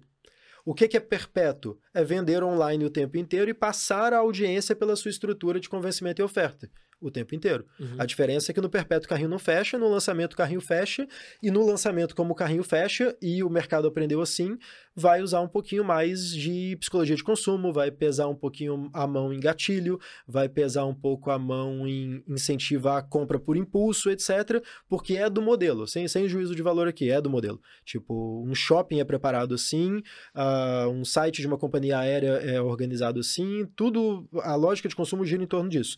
Então, você pode fazer um lançamento, pode fazer perpétuo, pode fazer oferta direta, pode fazer um monte de coisas que são metodologias de venda diferentes. Você pode fazer isso no Instagram, você pode fazer isso no TikTok, você pode fazer isso no Google, você pode fazer isso no YouTube, você pode fazer isso só tendo o perfil, mas não alimentando nenhum dos perfis. Então não é obrigatório usar o Instagram, não é obrigatório uhum. fazer lançamento, nada disso. O que é, que é obrigatório? Entender como que você traz gente nova, aumenta o nível de consciência dessa galera nova, deixa eles no momento onde você rompeu o esforço mínimo de iniciativa de compra, ou seja, o que eu preciso fazer para convencer essa pessoa a comprar algo de mim, me perceber como autoridade num determinado assunto, baixar o balelômetro, entender que eu resolvo uma dor ou um desejo dela e fazer a oferta no momento certo. Então, estrutura de oferta, qualquer que seja, de venda online, é uma estrutura de condução de audiência e time. A expectativa de um lançamento, o medo do carrinho fechar, o medo de ficar sem entrar nessa turma, o medo de perder o bônus, entendeu? Que, que características que tu analisaria num produto para para decidir qual estratégia tomar, tipo fazer o lançamento ou fazer recorrência ou fazer sei lá comunidade, blá blá. Tá, vamos lá. Quando eu vou responder de trás para frente, tá? Quando eu venderia por recorrência? Uhum. A recorrência é cobrar de forma contínua modelo Netflix, né? Então eu vou cobrar de você um valor menor, que pode ser mensal, trimestral, anual, etc. Mas eu quero manter você dentro da minha comunidade por mais tempo e eu quero ganhar dinheiro com a tua assinatura por mais ciclos. Mas que é diferente da comunidade, na real. Porque tem a, é, o perpétuo e. Tá, tu tá vindo da, da comunidade, depois tu vai pro perpétuo. Então, não, não, mesmo... não, preocupa com isso. V vamos segmentar tá, assim, vamos ó. segmentar. É um e-book, um PDF com conteúdo dentro. Tá. Um curso online gravado com um pacote de videoaulas que está dentro de uma área de membros qualquer. Tá. Uma mentoria individual ou em grupo, onde você não tem nada gravado, nada pronto, mas você vai resolver o problema daquela galera de forma mais customizada uma comunidade onde vai ser mais lifelong learning, né, sabe? Você vai entregar conteúdo de forma mais contínua para as pessoas durante mais tempo e vender a lógica de um aprendizado contínuo ali dentro, etc. Isso é formato de produto. Tá. O teu negócio digital tem esses formatos possíveis e vários outros. Uhum. Perpétuo, oferta direta, funil de dois passos, lançamento de diversos tipos. Se você der um Google aí, tipos de lançamento, vai aparecer 50 tipos de lançamento diferentes. Lançamento russo. Isso são metodologias de venda. Tá. Aí você vai querer fazer o quê? Mesclar o produto ideal na metodologia de venda ideal. Coisas que a gente avalia, óbvio que tem muito caso a caso, né? Mas coisas que a gente avalia. Geralmente, produtos de ticket baixo não cola tão bem para lançamento. Por quê? Porque lançamento é um processo onde você vai produzir e distribuir conteúdo, aquecer a audiência, guiar a audiência numa estrutura de narrativa que deixa elas prontas, não para comprar ainda, mas pelo menos para desejar participar de um evento, uhum. de uma semana do inglês, do que quer que seja, e depois pronta para comprar. A lógica é, quando eu tenho várias etapas no processo, entregar conteúdo, renovar essa audiência, trazer a audiência que já me conhece de novo e mostrar a narrativa daquele mês ou daquele semestre para ela, para o evento que vai acontecer, captar o lead para o evento, entregar o conteúdo do evento, garantir que as pessoas vão estar ao vivo no evento, garantir que as pessoas vão assistir o replay do evento, uhum. fechar o, fechar o evento, não deixar mais ninguém entrar, abrir carrinho, garantir que as pessoas vão ver a página de vendas e o vídeo de vendas. Tudo isso são etapas de um processo de lançamento que tem custo. Então você coloca o dinheiro aqui no início, o teu investimento em tráfego pago, por exemplo, aqui no início, e você vai saber o retorno desse investimento ao final do primeiro ciclo inteiro do lançamento. Por que, que um lançamento geralmente não é eficiente para ticket baixo, para um produto de 100 reais ou de 200 reais? Porque geralmente você vai gastar mais dinheiro nesse processo inteiro do que o, o mínimo necessário para fazer uma venda. Esse processo custa. Você gasta dinheiro para atingir a mesma audiência em momentos diferentes uhum. do funil. Você está falando com a mesma galera. Você tá, um lembrete, um anúncio de lembrete de que a aula está no ar, é um anúncio de lembrete para uma audiência que você já pagou para captar ela como lead, que você já pagou para entregar um conteúdo para ela. Uhum. Você já teve três pontos de contato de tráfego pago com essa audiência em algum momento do lançamento, entende? Então, um lançamento é um ciclo mais longo e o seu dinheiro perde valor no tempo. Então, ele é mais eficiente para tickets mais altos. E não só é mais eficiente, né? Venda online é uma lógica de condução de audiência e de incentivo de compra. Você tem que romper aquela barreira do esforço mínimo de iniciativa de compra. O que que faz aquele cara que está me escutando do outro lado da tela? O que que faz aquele coraçãozinho amargurado entender que o meu conteúdo resolve o problema dele e faz ele tirar a bunda da cadeira, ir na mochila, pegar o cartão de crédito, digitar os números e pagar? Geralmente, esse esforço mínimo de iniciativa de compra não é só atrelado ao ticket, não é só atrelado ao, ao valor que você vai cobrar pelo, ao preço que você vai cobrar pelo produto. Tem outros fatores ali. Um lançamento você incentiva muito. Pensa assim, é você muito fez tempo, é uma lavagem cerebral do cara para Você fez uma websérie de três vídeos, cinco vídeos, cinco lives, etc, uhum. para explicar para esse cara a jornada de transformação que ele está comprando contigo. Cara, você realmente precisa criar essa estrutura de incentivo para vender um e-book de R$29,90? Aí você entende que não. Uhum. Que para vender um e-book de R$29,90 ou uma comunidade no modelo de pagamento mensal ou um produto com a percepção de valor mais prática, menos de transformação e tal, tem outras metodologias de venda mais eficientes. Uhum. Então, geralmente, o que, que a gente avalia? Promessa de produto. Cara, tua promessa é uma transformação na vida da pessoa que você precisa explicar muito sobre e você planeja cobrar um ticket mais alto. lançamento pode ser eficiente. Não, não é isso, é algo mais prático, que já tem gente querendo comprar, já tem uma audiência ali que basta você aparecer com o teu produto na frente dela, é, você está resolvendo uma dor que as pessoas já estão buscando aquela solução, Perpétuo pode ser uma solução mais eficiente para você. Junto disso tudo, ticket, quanto você vai cobrar do teu, pelo teu produto. Porque quanto você vai cobrar pelo teu produto, diz para mim quanto que você pode gastar para vender ele. Uhum. O que, que, é mais fácil, vender um produto de mil reais ou vender um produto de cem reais? Se você partir do princípio que você está olhando só o preço do produto e já tem a audiência para mostrar, você vai falar, pô, vender por 100 é mais barato que vender por mil. Uhum. Só que a treta é que você não tem a audiência para mostrar, você tem que adquirir a audiência, conduzir a audiência no funil. Então, com mil reais, eu posso gastar 500 reais para comprar a audiência. 700 reais para comprar audiência e continua sendo lucrativo. Uhum. Com o de 100, eu não consigo gastar mais do que, sei lá, 50 reais, 40 reais para comprar aquela audiência e conduzir aquela audiência para compra. Então, vender um produto mais barato no digital não necessariamente é mais fácil do que vender um produto mais caro no digital. Uhum. É uma adaptação de funil a produto e adaptação do produto ao público. Uhum. É market fit. Se você der um Google, market fit é uma estrutura de adaptação de produto, oferta e público. Bota é um aí para nós, o Gabriel. Dá pra pôr aqui. ah, dá pra pôr. É, é, uma, é uma estrutura de produto, oferta e público. Market, e... market fit. Isso. Quando você muda um dos itens, você muda todos os outros. Então, se você mudou o produto, acaba que você muda a estrutura de oferta. Se você muda a estrutura de oferta, acaba que você muda a estrutura de público e assim por diante. Tá aí na tela. Põe Isso. aí pra galera. Tá até do G4 Educação. É, vai ter um monte. Aí vai ter explicações de formas diferentes, com gráficos diferentes, etc. Mas qual que é a lógica?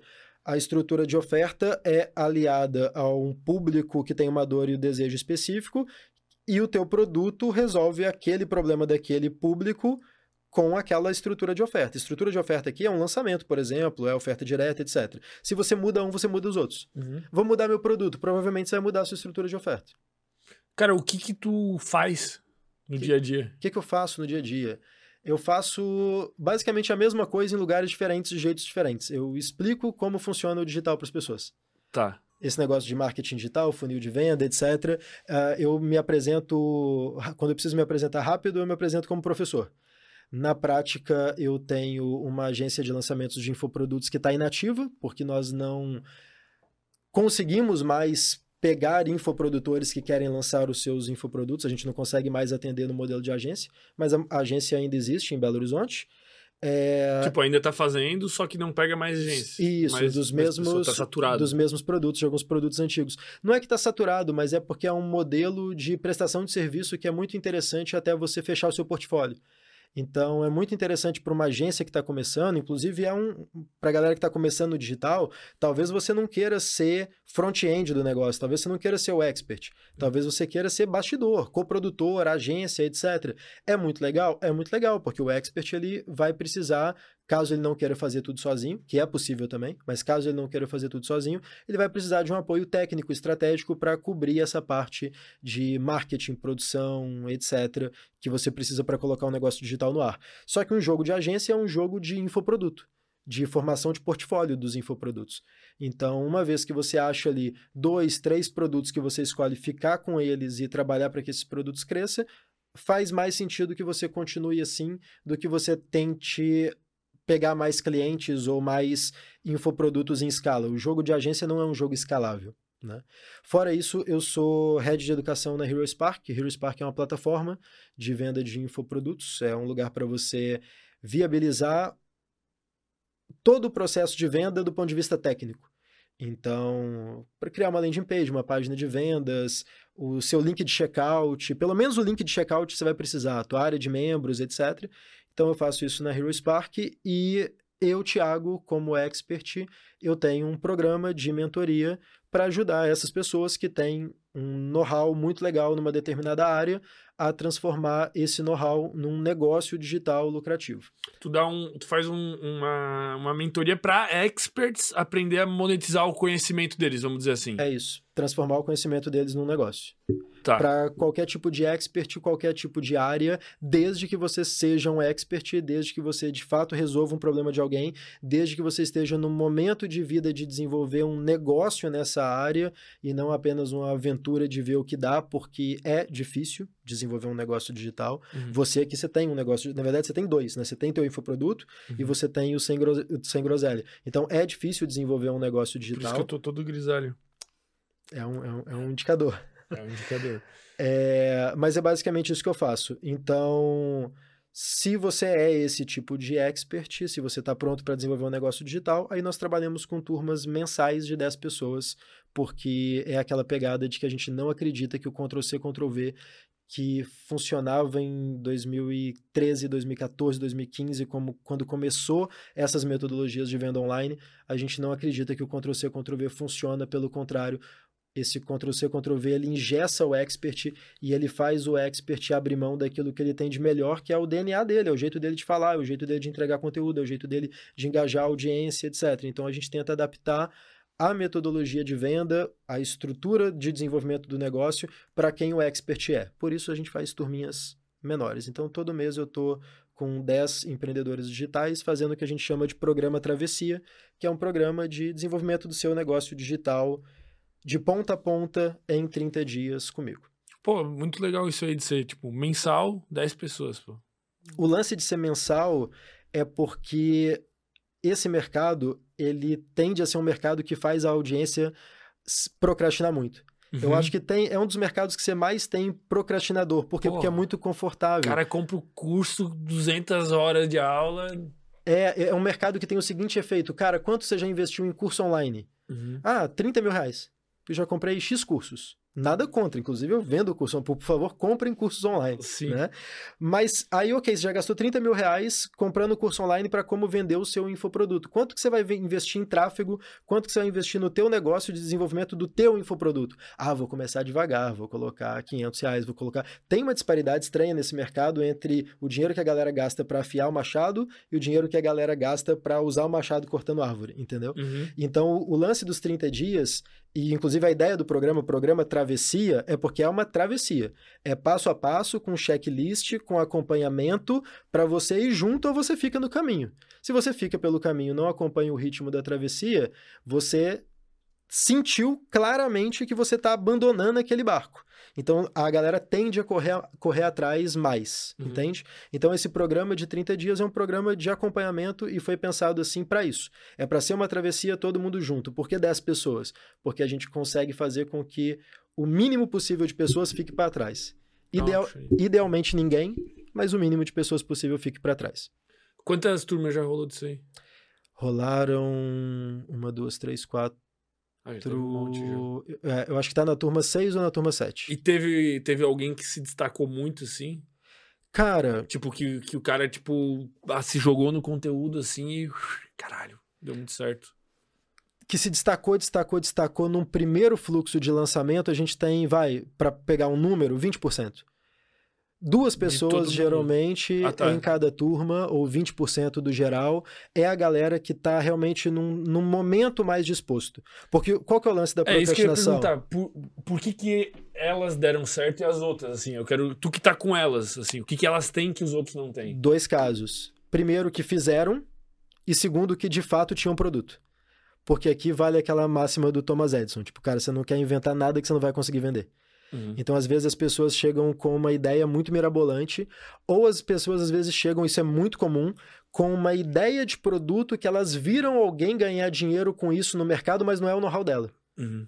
Pô, eu tô fazendo agora um programa com um neurologista foda, o cara com uma formação excelente, é, com uma experiência de mercado excelente, etc. Mas ele tava num ângulo de venda do infoproduto dele, meio que coachzeira, desenvolvimento pessoal, etc. Ou seja, ele tava brigando no mercado que percebe ele com menos valor Uhum. e é um mercado muito mais difundido, é um mercado que tem muito mais gente, tipo assim, não é falando mal de coach, mas é, é igual marketing digital, qualquer Sim. um pendura um crachá no pescoço e fala que é especialista nisso. Você Uhum. balança uma árvore e cai 5 ou cai 10. Então, por que que geralmente a gente vê pessoas muito boas numa determinada área abrindo mão do know-how deles ou da condição de desenvolvimento de um produto que seria muito legal dentro da área de atuação para fazer algo que está na tangência do mercado de atuação? Uhum. Porque ela está tá vendo algum valor em alguém que ela está se espelhando. Uhum. E aí cabe um exercício de, cara, talvez esse valor que você está vendo nesse alguém que você está se espelhando não é um valor de produto. Não é um valor de desenvolvimento de negócio. Às vezes você só quer ser, você só quer parecer quem esse cara parece ser. Às vezes você só quer o mesmo tipo de audiência, você só quer o mesmo tipo de massagem no ego. Você só e não é um problema isso, não. Dá para você ter as duas coisas, mas dá para você atuar no teu produto, num produto de fato de educação que resolve o problema das pessoas e ter o restante dos benefícios de ser um infoprodutor, que é ser um influenciador mesmo, de ter um núcleo, uma galera que gosta de você, e o teu engajamento vai aumentar, e você pode mostrar algumas coisas, inclusive você deve mostrar algumas coisas da sua rotina, da sua vida pessoal, etc. É só um alinhamento disso com foco no produto, e não ao contrário. Sabe? Tipo, cara, eu vou fazer igual esse cara tá fazendo. Não é só quem é júnior que faz isso. Quem é júnior vai por inexperiência porque não tem de fato um know-how para vender. Mas Uhum. tem muita gente que tem um know-how para vender, guarda um know-how foda na gaveta e vai fazer igual alguém que por acaso deu certo, na maior parte das vezes com menos know-how do que essa pessoa. Tô dando Uhum. um exemplo específico aqui, mas eu acho que, que, que serve como analogia. Esse, isso tu acha que é o principal indicador aí, tipo, de não sucesso, vamos dizer, dessas turmas assim? Não ter produto 01 e não fazer o passo não a passo 02.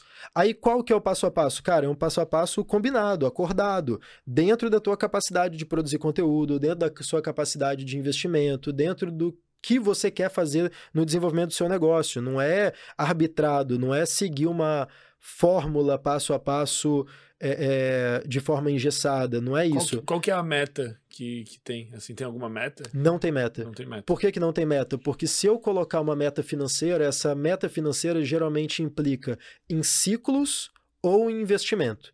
Uhum. Isso é algo que o mercado não fala. Então, se você pegar, por exemplo, 6 em 7, beleza, é um número que a galera quer atingir. Seis dígitos de faturamento em 7 dias, 100 mil reais em 7 dias. É um número que você quer atingir? É. É um número plausível de você atingir num primeiro lançamento pouquíssimas vezes.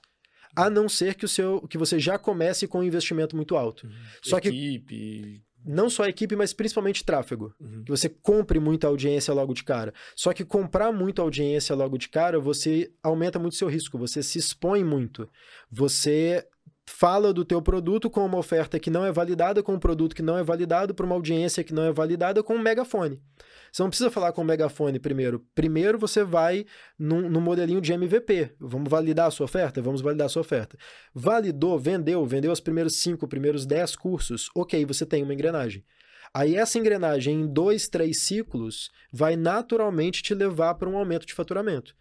Ninguém vende para mil alunos sem vender para os 100 primeiros. Ninguém vende para 100 primeiros sem vender para os 10 primeiros. Então, esse entendimento de ciclo ciclo de negócio como um todo, né? Quanto que eu vou investir para alcançar uma audiência e quanto por cento dessa audiência vai comprar de mim e quão melhor eu consigo ficar, o quanto eu consigo ajustar essa engrenagem para num próximo ciclo a galera comprar num percentual maior e aumentar o nível de consciência de quem não comprou na turma 1 e empilhar para a turma 2, etc. Esses ciclos é algo que o mercado deveria ter mais clareza, assim. Uhum. É totalmente possível fazer bons resultados? É totalmente possível fazer bons resultados mesmo hoje. A gente tem, pô, se você. Eh, uma das coisas legais que o modelo do Fórmula trouxe para o Brasil é: eu não preciso vender a ideia de que isso dá dinheiro. Já tem um monte, você dá um Google, já tem um monte de gente aí. É, é, é, isso é ponto pacificado, dá dinheiro. Em quantos ciclos, com qual correção de erro, é, com qual investimento, com qual adaptação de produto, oferta e público. Dedicação de tempo. Com qual dedicação de tempo, com qual tudo isso. Então, por isso que o programa Travessia é uma travessia é meio autoexplicativo por isso, porque dependendo, você vai ter um problema muito diferente do teu colega na mesma turma. Uhum. E por isso que são 10 pessoas.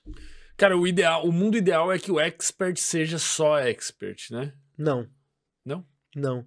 O ideal é que o, não, o expert não precisa ser só expert, mas ele precisa se dedicar de forma consistente àquele negócio.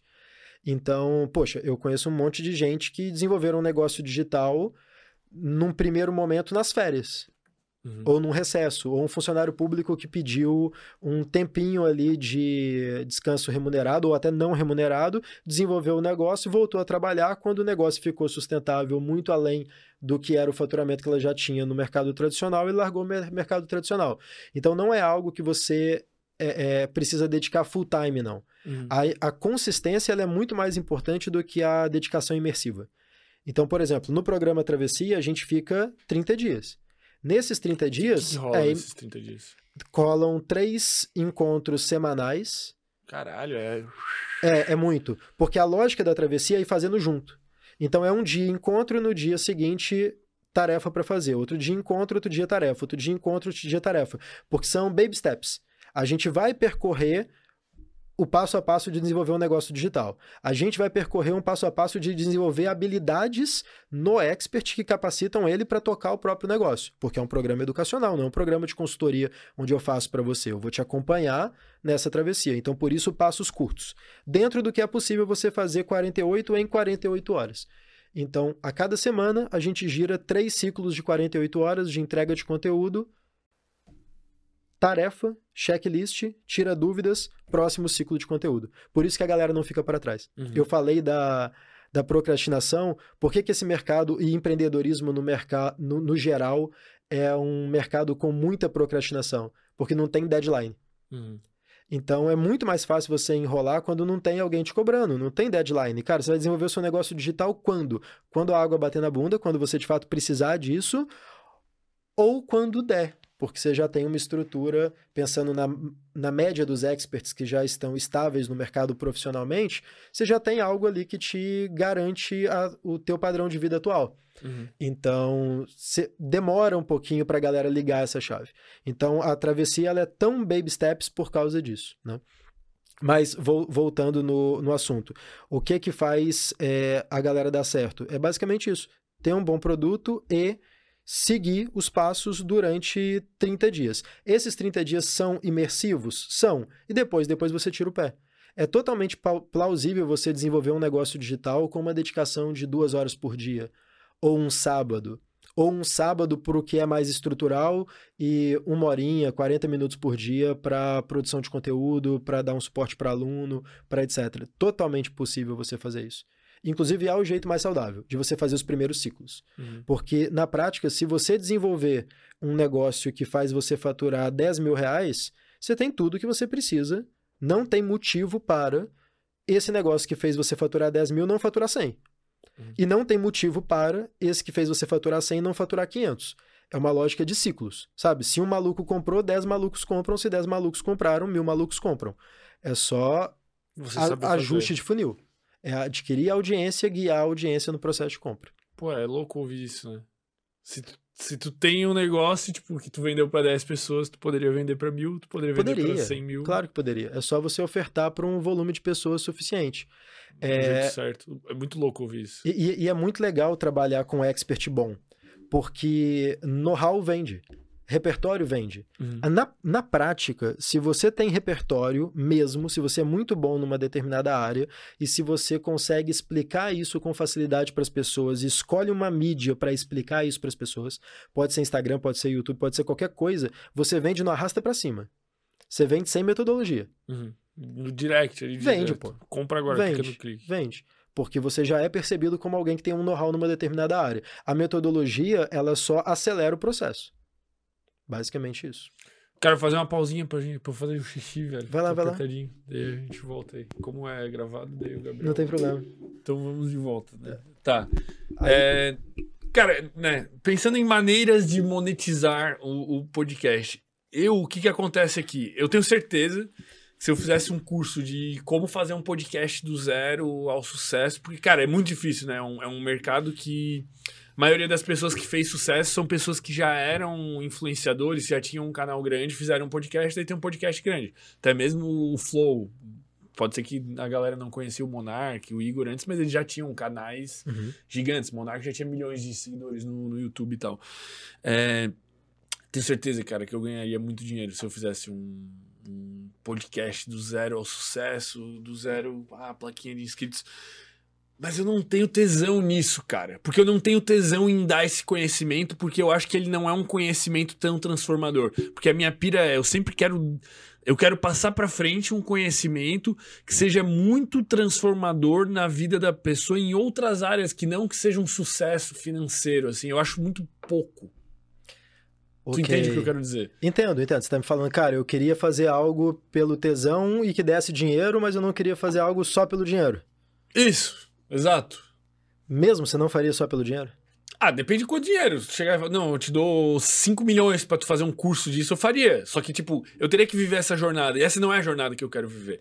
Porque a minha jornada que eu gosto de viver, porque que o podcast deu certo, é a jornada do conhecimento. Tipo, a minha brisa é isso aqui. A minha brisa é adquirir conhecimento e usar esse conhecimento como ferramentas para poder ter uma vida melhor. Que esse é o meu produto. Beleza, viramos o jogo aqui agora, tá? Então agora fermento, potencial expert, matéria-prima tá. para desenvolver um negócio digital uhum. e eu vou para cadeirinha de coprodução. Tá. Tá? Como que a gente venderia isso? Tá bom.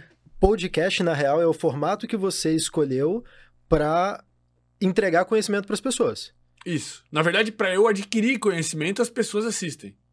Beleza. É isso que tem acontecido. Beleza, é, é, é, uma, é uma excelente narrativa, é uma ótima forma de ver. Inclusive, okay. na, na, minha narrativa, na minha narrativa, vamos supor, de jornada do herói, tu deve conhecer Sim. isso. Eu falo que eu sou o cara que eu nunca consegui ter um mentor, porque eu sempre questionei tudo. Eu sempre fui, tipo, insuportável. Não, mas isso é um ponto de vista, isso é um ponto de vista. Eu falei, eu tive que construir um mentor. E eu sempre digo que o Sem Groselha é o meu mentor. Entendeu? Ele é a figura do mentor, que toda, toda duas, três vezes por semana que eu sento no meu encontro com o mentor. E esse mentor, ele, ele é representado por esse manequim. Entendeu? Ele tem a marca de várias pessoas. Esse é o meu mentor. Então, na minha narrativa, o Sem Groselha é isso.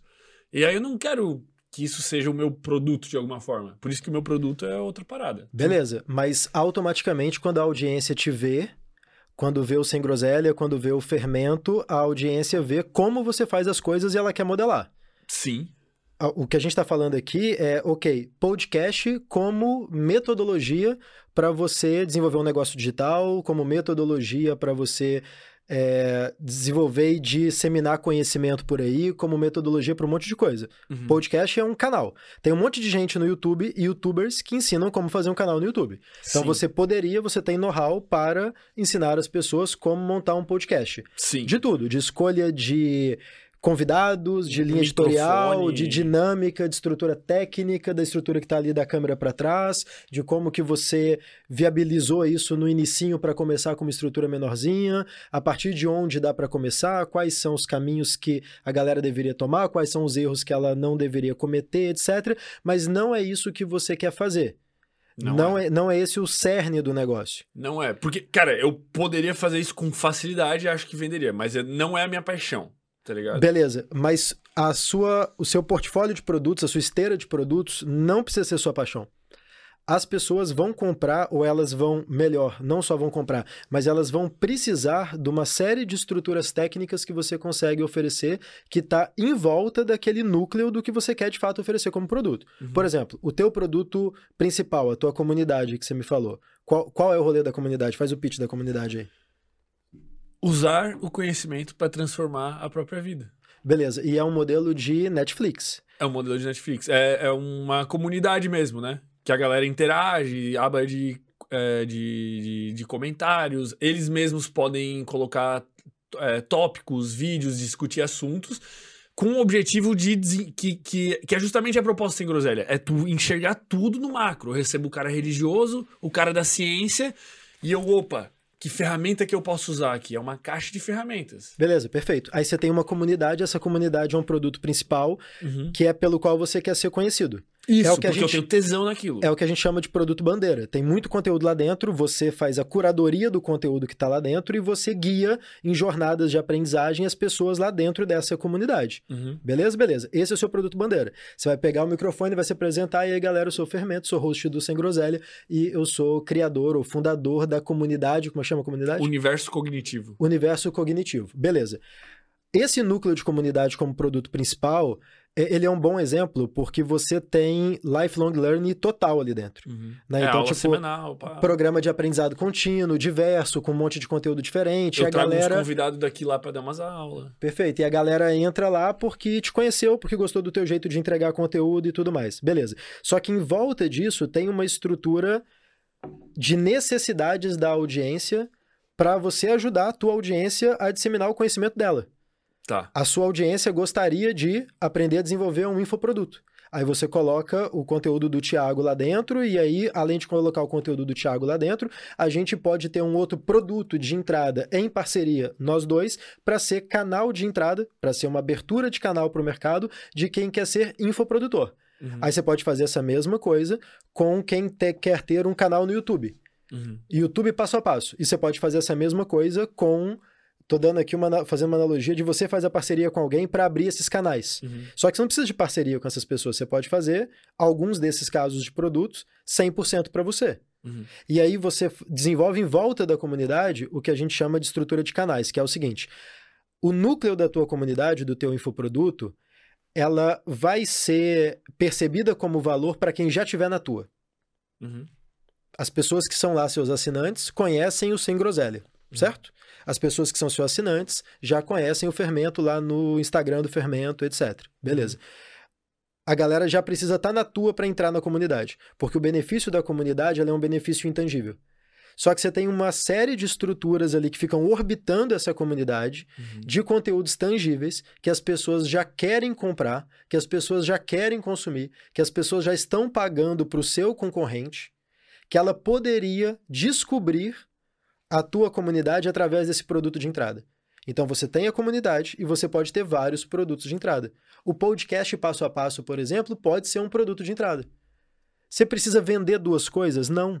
Você pode tanto vender o podcast passo a passo separado, quanto você pode dizer, galera, eu construí um negócio em cima disso aqui, então nada mais justo do que eu explicar para vocês que querem difundir o conhecimento de vocês em diversas áreas, etc., como você faz esse negócio aqui que chama podcast. Uhum. Beleza? Beleza. Como funciona? É só você pagar a semestralidade ou a anuidade da minha comunidade.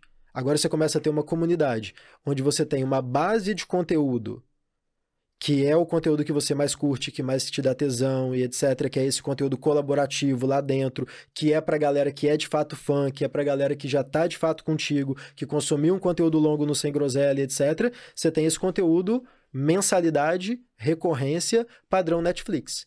Só que aí você começa a criar webséries e produtos complementares que vão dar valor prático para as pessoas que já estão procurando como comprar isso. Uhum. E por que, que chama abertura de canais? Porque é um canal que você não teria só no podcast. Você não teria condição de conversar com esse cara. Se você esperasse esse cara que está procurando no Google como criar um podcast passo a passo, se você esperasse esse cara conhecer o Sem Groselha, te conhecer e entrar na tua comunidade, ia ser uma jornada longa demais. Uhum. Você abre jo- um canal curto para encurtar essa distância entre a pessoa te conhecer e comprar o teu produto principal. Cara, você tá mas- vendendo dois produtos? Não, pô. Tu tá vendendo um produto só. Mas no meu Instagram eu teria que botar a cara e falar sobre isso também. Não. Como não? Assim, não. Você vai fazer uma página de vendas que chama podcastpassoapasso.com.br. Gabriel, vê se está disponível aí no registro.br. podcastpassoapasso.com.br. Tem nada a ver com Sem Groselha, que Sem Groselha é case do podcast passo a passo. Tem nada a ver com fermento, posicionamento do fermento. O fermento como outdoor, quando você vê o teu YouTube, o teu Instagram, o teu todas as mídias que você tem conta, quando você Tá disponível. Ó, podcastpassapasso.com.br. E é um excelente nome, Pô, é inclusive. um excelente. é um excelente nome. Royalty disso aqui, tá? De- 10%. No mínimo. Consultoria ao vivo. No mínimo. Então, podcast passo a passo. Você vai criar uma página de vendas e você não vai ocupar espaço no seu outdoor. O seu outdoor do fermento e do sem groselha é do fermento e do sem groselha. Uhum. Você não abre mão do teu posicionamento principal para colocar no mercado um produto de entrada, porque um produto de entrada ele não precisa criar aquela curva gigante de lançamento, produção e distribuição de conteúdo, é, websérie, live. Você não precisa virar o teu posicionamento para vender esse produto de entrada. Você simplesmente vai usar o seu Instagram para trazer pessoas ou o Google direto para trazer pessoas que querem aprender a fazer um podcast, colocar um vídeo de vendas vendendo a lógica de podcast como negócio. Uhum. Como que funciona para comprar? Você pode comprar só o podcast passo a passo por 50 reais, ou você pode comprar a anuidade da comunidade, onde lá dentro tem muito mais conteúdo, etc. E tem esses produtos premium lá dentro. Entendeu a lógica? Porque tem, Entendi. tem uma visão de produto e tem uma visão de canal. Mas, aí, mas aí a aquisição, tipo, de audiência se daria, tipo, por tráfego. É- Sim. É, como se tivesse um negócio que tá rodando à parte ali. É tipo, isso. É um know-how que eu tenho que eu posso, cara, poder pegar hoje e gravar um curso disso ali que seria muito fácil, velho. Tem que ser tráfego pago nesse caso. E O ficar tráfego- rodando uma, uma. Não é recorrência, é um perpétuo ali daquela página, rodando, rodando, rodando, rodando. Isso. E foda-se, eu nem preciso produzir conteúdo daquilo. Exatamente. No seu caso, o tráfego pago ele é mais barato do que o orgânico. Porque se você Pô, isso, colocar. acho que isso é um puta de um mar azul também, velho, pra ser bem sincero. É, não sei, depende da bolha. Depende da. Não, mas esse de, de podcast aí. Sim, isso sim. eu isso não- sim, eu conheço Eu, eu, eu sou do, do meio, né? Vamos dizer assim, eu nunca recebi anúncio disso de um cara falando, olha, faça um podcast assim, assim, não sei o quê. Porque nem tem case de sucesso, cara. De, tipo, de podcast do zero ao, ao sucesso aí. Sucesso bom de ter placa do Sim, YouTube sim. assim, cara, é eu, o Lutz e tem mais uns dois perdidos aí no Brasil, e olha lá. É isso. E, e podcast é canal. Podcast é canal pra quem? Pra todo mundo, pô. Pra todo mundo que quer ter um infoproduto. Vamos virar a lógica. Eu vou conversar no meu Instagram com a galera que quer ser infoprodutor. Falar, galera, vocês querem ter um podcast? Onde? Podcast passo a passo. Você entende que a minha galera não está interessada no teu produto de comunidade ainda, Uhum. porque você- eles ainda não consumiram teu conteúdo por tempo suficiente para ter nível de entendimento do que, que se trata lá dentro, para criar esse desejo de querer participar? Uhum. Beleza, a minha galera não quer. Só que só o podcast passo a passo a galera quer. Então, qual que é a lógica de que o tráfego pago, no seu caso, é mais barato do que o tráfego orgânico? O tráfego orgânico, para você, é o que você já faz no Sem Groselha, é o que você já faz no seu Instagram, é o que você já está convergindo gente para a comunidade que tem 100% de sinergia. Uhum. Sem groselha e tua comunidade, 100% de sinergia. E é o bagulho que eu tenho muito tesão. tá Perfeito. De E falar. você ocupar um pedaço no outdoor falando de podcast passo a passo, você está quebrando, literalmente, você está abrindo mão de uma audiência orgânica. Porque você está forçando uma comunicação ali que é o que a galera não está buscando. Então, para você é mais eficiente tratar como abertura de canal. So- Quer um exemplo? Para desligar esse negócio de, ah, preciso produzir conteúdo, etc., faz só no Google. Compra de palavra-chave de como fazer um podcast passo a passo. Só isso. Uhum. Compra quantas palavras-chave disponíveis por semana, faz uma análise de quanto você quer investir, quantas visitas você precisa ter na, na página de vendas para fazer uma venda e começa a rodar. Só página de vendas e anúncio no Google. É um infoproduto e para você, para tua comunidade, mais importante, é uma abertura de canal. Vai ter mais pessoas que vão conhecer a comunidade, mais pessoas que vão conhecer o Sem Groselha como abertura de canal. Uhum. Qual que é a lógica da abertura de canal? Você vai abrindo canais, você não vai trocando canais. Então você escolheu como comprar ou como dominar a palavra-chave podcast passo a passo no Google. Ok, é um canal para você para vender esse produto e depois a comunidade. Qual que é o próximo canal que você vai abrir? E aí você vai pensando em aberturas de canais. Essa é uma lógica de pensar infoproduto como ecossistema. É uma coisa que empresas fazem e que infoprodutores ainda fazem pouco. E, e- seria fácil, vamos dizer assim, porque, cara, o know-how é. O bagulho que eu mais domino provavelmente é isso. Você já tem audiência. Sim, isso. E tipo, cara, eu sei tudo. Eu sei como é que conduz uma conversa, eu sei o que que tu pode fazer no cenário. O Gabriel manja de câmera, manja de tudo. Seria muito fácil Você fazer, precisa velho. fazer um podcast passo a passo gravado? Não, você não precisa fazer gravado. Você precisa fazer um podcast passo a passo, um curso longo onde você explica tudo? Não, você pode fazer um modelo MVP. De turmas de. Você pode fazer O que, é o mentorias. modelo MVP mesmo? M- MVP é mínimo produto viável. Tá, O que, que é o mínimo que eu preciso saber para fazer um podcast? tá. Qual que é o mínimo de estrutura que eu preciso saber para fazer um podcast? Uhum. Ok, transforma isso num produto e vende só essa jornada. E- Esse é um outro ponto que quase todo expert fica um pouquinho perdido. É, geralmente, quando o bichinho do empreendedorismo digital morde um expert, ele fala, beleza, eu vou transformar meu conhecimento em negócio. Primeira coisa que acontece, ele começa a desenhar a jornada inteira de A ao Z. Ele começa a pegar quem ele é, aonde ele está e desenhar a jornada inteira dali para trás. E ele acha que o que ele precisa ensinar é a jornada inteira. Uhum. É do A ao Z todos os itens e aí ele se vê num processo de, cara, quanto tempo eu demoro para gravar isso, quanto tempo eu demoro para produzir isso, e se ninguém comprar, e se pouca gente comprar, durante quanto tempo eu fico forçado a entregar esse conteúdo para uma turma pequena, etc. Qual que é a pegada? A jornada de aprendizagem ela tem fases. Desenha a jornada inteira, mas desenha as fases para você. Então, a jornada do podcast passo a passo, porque você pode até ensinar como ganhar essa plaquinha no YouTube em seis meses. Uhum. Como que a gente faz isso? Ok? Mas é um outro nível. Eu já preciso ter o podcast, eu já preciso ter convidado, eu já preciso ter linha editorial, eu já preciso ter a- uma dinâmica do podcast que a galera entenda como algo que é a personalidade do podcast Uhum. né? Beleza. Qual que é a fase 1 desse negócio? Você pode ir tanto na fase 1 quanto na fase Z.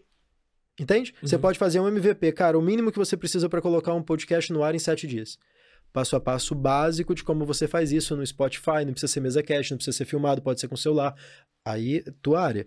Esse produto você coloca no ar como podcast passo a passo e trata ele como produto de entrada e começa a testar mercado. É um hamster.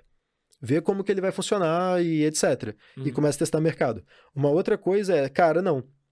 Eu vou fazer uns anúncios aqui para minha audiência, para quem já me conhece, para quem já sabe quem é o Fermento, para quem já me viu, para quem sabe que eu sou host do Sem Groselha, e falar, cara, você tem um podcast?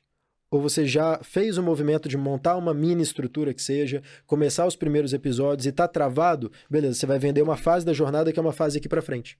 Uhum. Então, dois erros. Pensar no processo inteiro do A ao Z e achar que você precisa entregar a jornada inteira, você não precisa. Você pode fazer tanto a fase inicial quanto a última fase, quanto uma fase no meio. Divida a sua jornada de aprendizagem de A a Z, mas defina as fases. Quais são os checkpoints? Quais são os momentos que o que você precisa ensinar para o teu aluno muda de nível? Uhum. Transforma isso em produto e vende. Outro ponto que geralmente Eu, o eu expert posso até erra. fazer. Tipo, cara, o curso vai até aqui. Daqui pra frente, se tu quiser uma mentoria. Ou sei lá, qualquer. Exatamente. Também não me importaria de fazer. Pode ser você falar, Gabriel, vamos montar aqui uma parceria para montar o podcast para galera. Montamos para você. Os formatos são infinitos. Infinito. E eu geralmente eu dou um conselho para quem vai desenvolver um primeiro infoproduto ou próximo de não preocupar com formato. Formato é algo natural. Você vai descobrir da tua audiência é, qual é o formato ideal para eles naquele momento. Formato e ticket é algo que a gente gasta muito tempo pensando e na maior parte das vezes depois você muda formato e muda ticket. Uhum. Entende? E, e vou te dizer que da, da, da galera que eu conheço, assim, meu Deus, cara, sei lá, dos 218 episódios que tivemos aí, vamos supor que passam 150 convidados, que a gente repete alguns. Eu acho que pelo menos uns 20 começaram um podcast depois que vieram aqui. São seus 20 mentorados. Podia ser seu Mastermind Podcast Brasil. Entendeu? Podia, cara. Pelo Podia. menos uns 20, tipo, e, e teve uns que foi, tipo, muito assim, tipo, o cara veio, o cara ficou fascinado com o bagulho e falou, caralho, vou fazer um. E podcast é um canal pra quem? Só pra quem tem um conhecimento pra passar ou podcast é legal pra empresa? É legal pra empresa Ah, também. podcast é legal pra empresa. Então, é um canal que dá pra você incentivar as empresas de um determinado porte a explorar do mesmo jeito que teve uma galera nesse mercado que explorou como ganhar dinheiro no Instagram, como transformar seu Instagram no canal de vendas. É porque a gente sempre olha o mercado como o mercado atual, a gente esquece as ondas que passaram. Uhum. Então, quando o Instagram começou, qual que foi o movimento e quem são os incentivadores dos movimentos de transformar o Instagram de um lugar para postar foto de sushi para um lugar onde você vai entregar conteúdo e transformar isso em funil de venda para vender um produto digital? Teve um processo para isso acontecer, Sim. né? Então, quem é catalisador desse processo? As empresas que podem ser patrocinadoras do Sem Groselha podem ser patrocinadoras, podem começar com episódios patrocinados, podem começar com episódios patrocinados não oficiais, que ao invés de vir no seu canal, vai no canal deles, e você pode transformar isso num programa de mentoria para empresas que querem abrir um canal digital no modelo podcast. Isso tudo sem eu botar no meu Instagram. Isso tudo sem você botar no seu Instagram, sem ninguém do Sem Groselha nem ver que esse negócio existe. Inclusive, você pode fazer mais. Você pode falar, cara, eu quero garantir que ninguém do meu Instagram e ninguém do Sem Gro- Sem Groselha veja isso. Você faz o Você cria um excludente. público, exclui esse público do restante da galera. Você vai falar só com empresários. Por Pô, quê? incrível. Não que eu tenha vergonha do bagulho, mas tu entendeu a minha, a minha Entendi, pira, tá ligado? entendi. Tipo, eu tenho muita paixão por uma parada e eu não quero ficar, não quero ser o cara que Porra, ó, eu tenho um curso de podcast, mas eu também tenho uma comunidade, mas eu também quero que tu assista os episódios, mas eu também tenho um canal no YouTube. Eu quero, tipo. Ali tá muito redondo a minha narrativa, assim. Eu acho que tá muito o Perfeito. que eu amo. E, e você já se Mas eu ligou... sei tanto disso que, pô, não faz sentido não ganhar dinheiro com isso. Tá Você já, certo. você já se ligou o tanto de CEO de empresa, um tanto de gente, de dono de negócio, etc., que gostaria de estar aí no lugar que você está? Porque isso aqui é um palco. Rochear um podcast é um palco. Uhum. Ah, vender a ideia para as empresas de que elas deveriam ter o formato podcast, não acho que é algo difícil de vender. É, ainda Por- mais se a empresa tiver dinheiro. Porque já é validação por análogo. Tipo, Uhum. cara, se você patrocina um podcast, por que que você não cria o teu podcast in-house? Uhum. E você traz convidados que são os seus principais clientes, Uhum. os seus cases de sucesso, os caras que fomentam o teu mercado secundário. Sim. Por que, que você não traz essa galera para você? O teu papel, o papel do fermento para essa galera é vender a ideia. Uhum. Vendeu a ideia? Ótimo. Aí, primeiro produto, podcast passo a passo. Do podcast passo a passo, 50 reais, 100 reais, você faz uma estratégia de zerar o CAC. O que, que é isso? Você pega todo o dinheiro que você está tratando esse produto de entrada como canal, você pega todo o dinheiro que você ganha com a venda desse infoproduto e reinveste em vender mais esse mesmo infoproduto. Uhum. Se você. O negócio. Exatamente. Se o objetivo é lucro zero. Uhum. Então você não vai ganhar dinheiro com isso, mas você vai ter um fluxo de novas pessoas entrando e conhecendo o modelo de negócio do, do podcast passo a passo. Uhum. Esse modelo de negócio ali é um MVP, agora essa galera precisa de uma continuidade. Aqueles que têm perfil para estar onde você está, ou pelo menos deseja, ou CEO de uma empresa que deseja, ou um diretor de uma empresa, um diretor comercial, etc., vai ver valor em conversar contigo ou participar da tua próxima turma de mentoria. Você só precisa de volume de vendas no produto de entrada para vender o teu produto principal de um ticket bem mais alto. Só que aí o que você está vendendo não é podcast.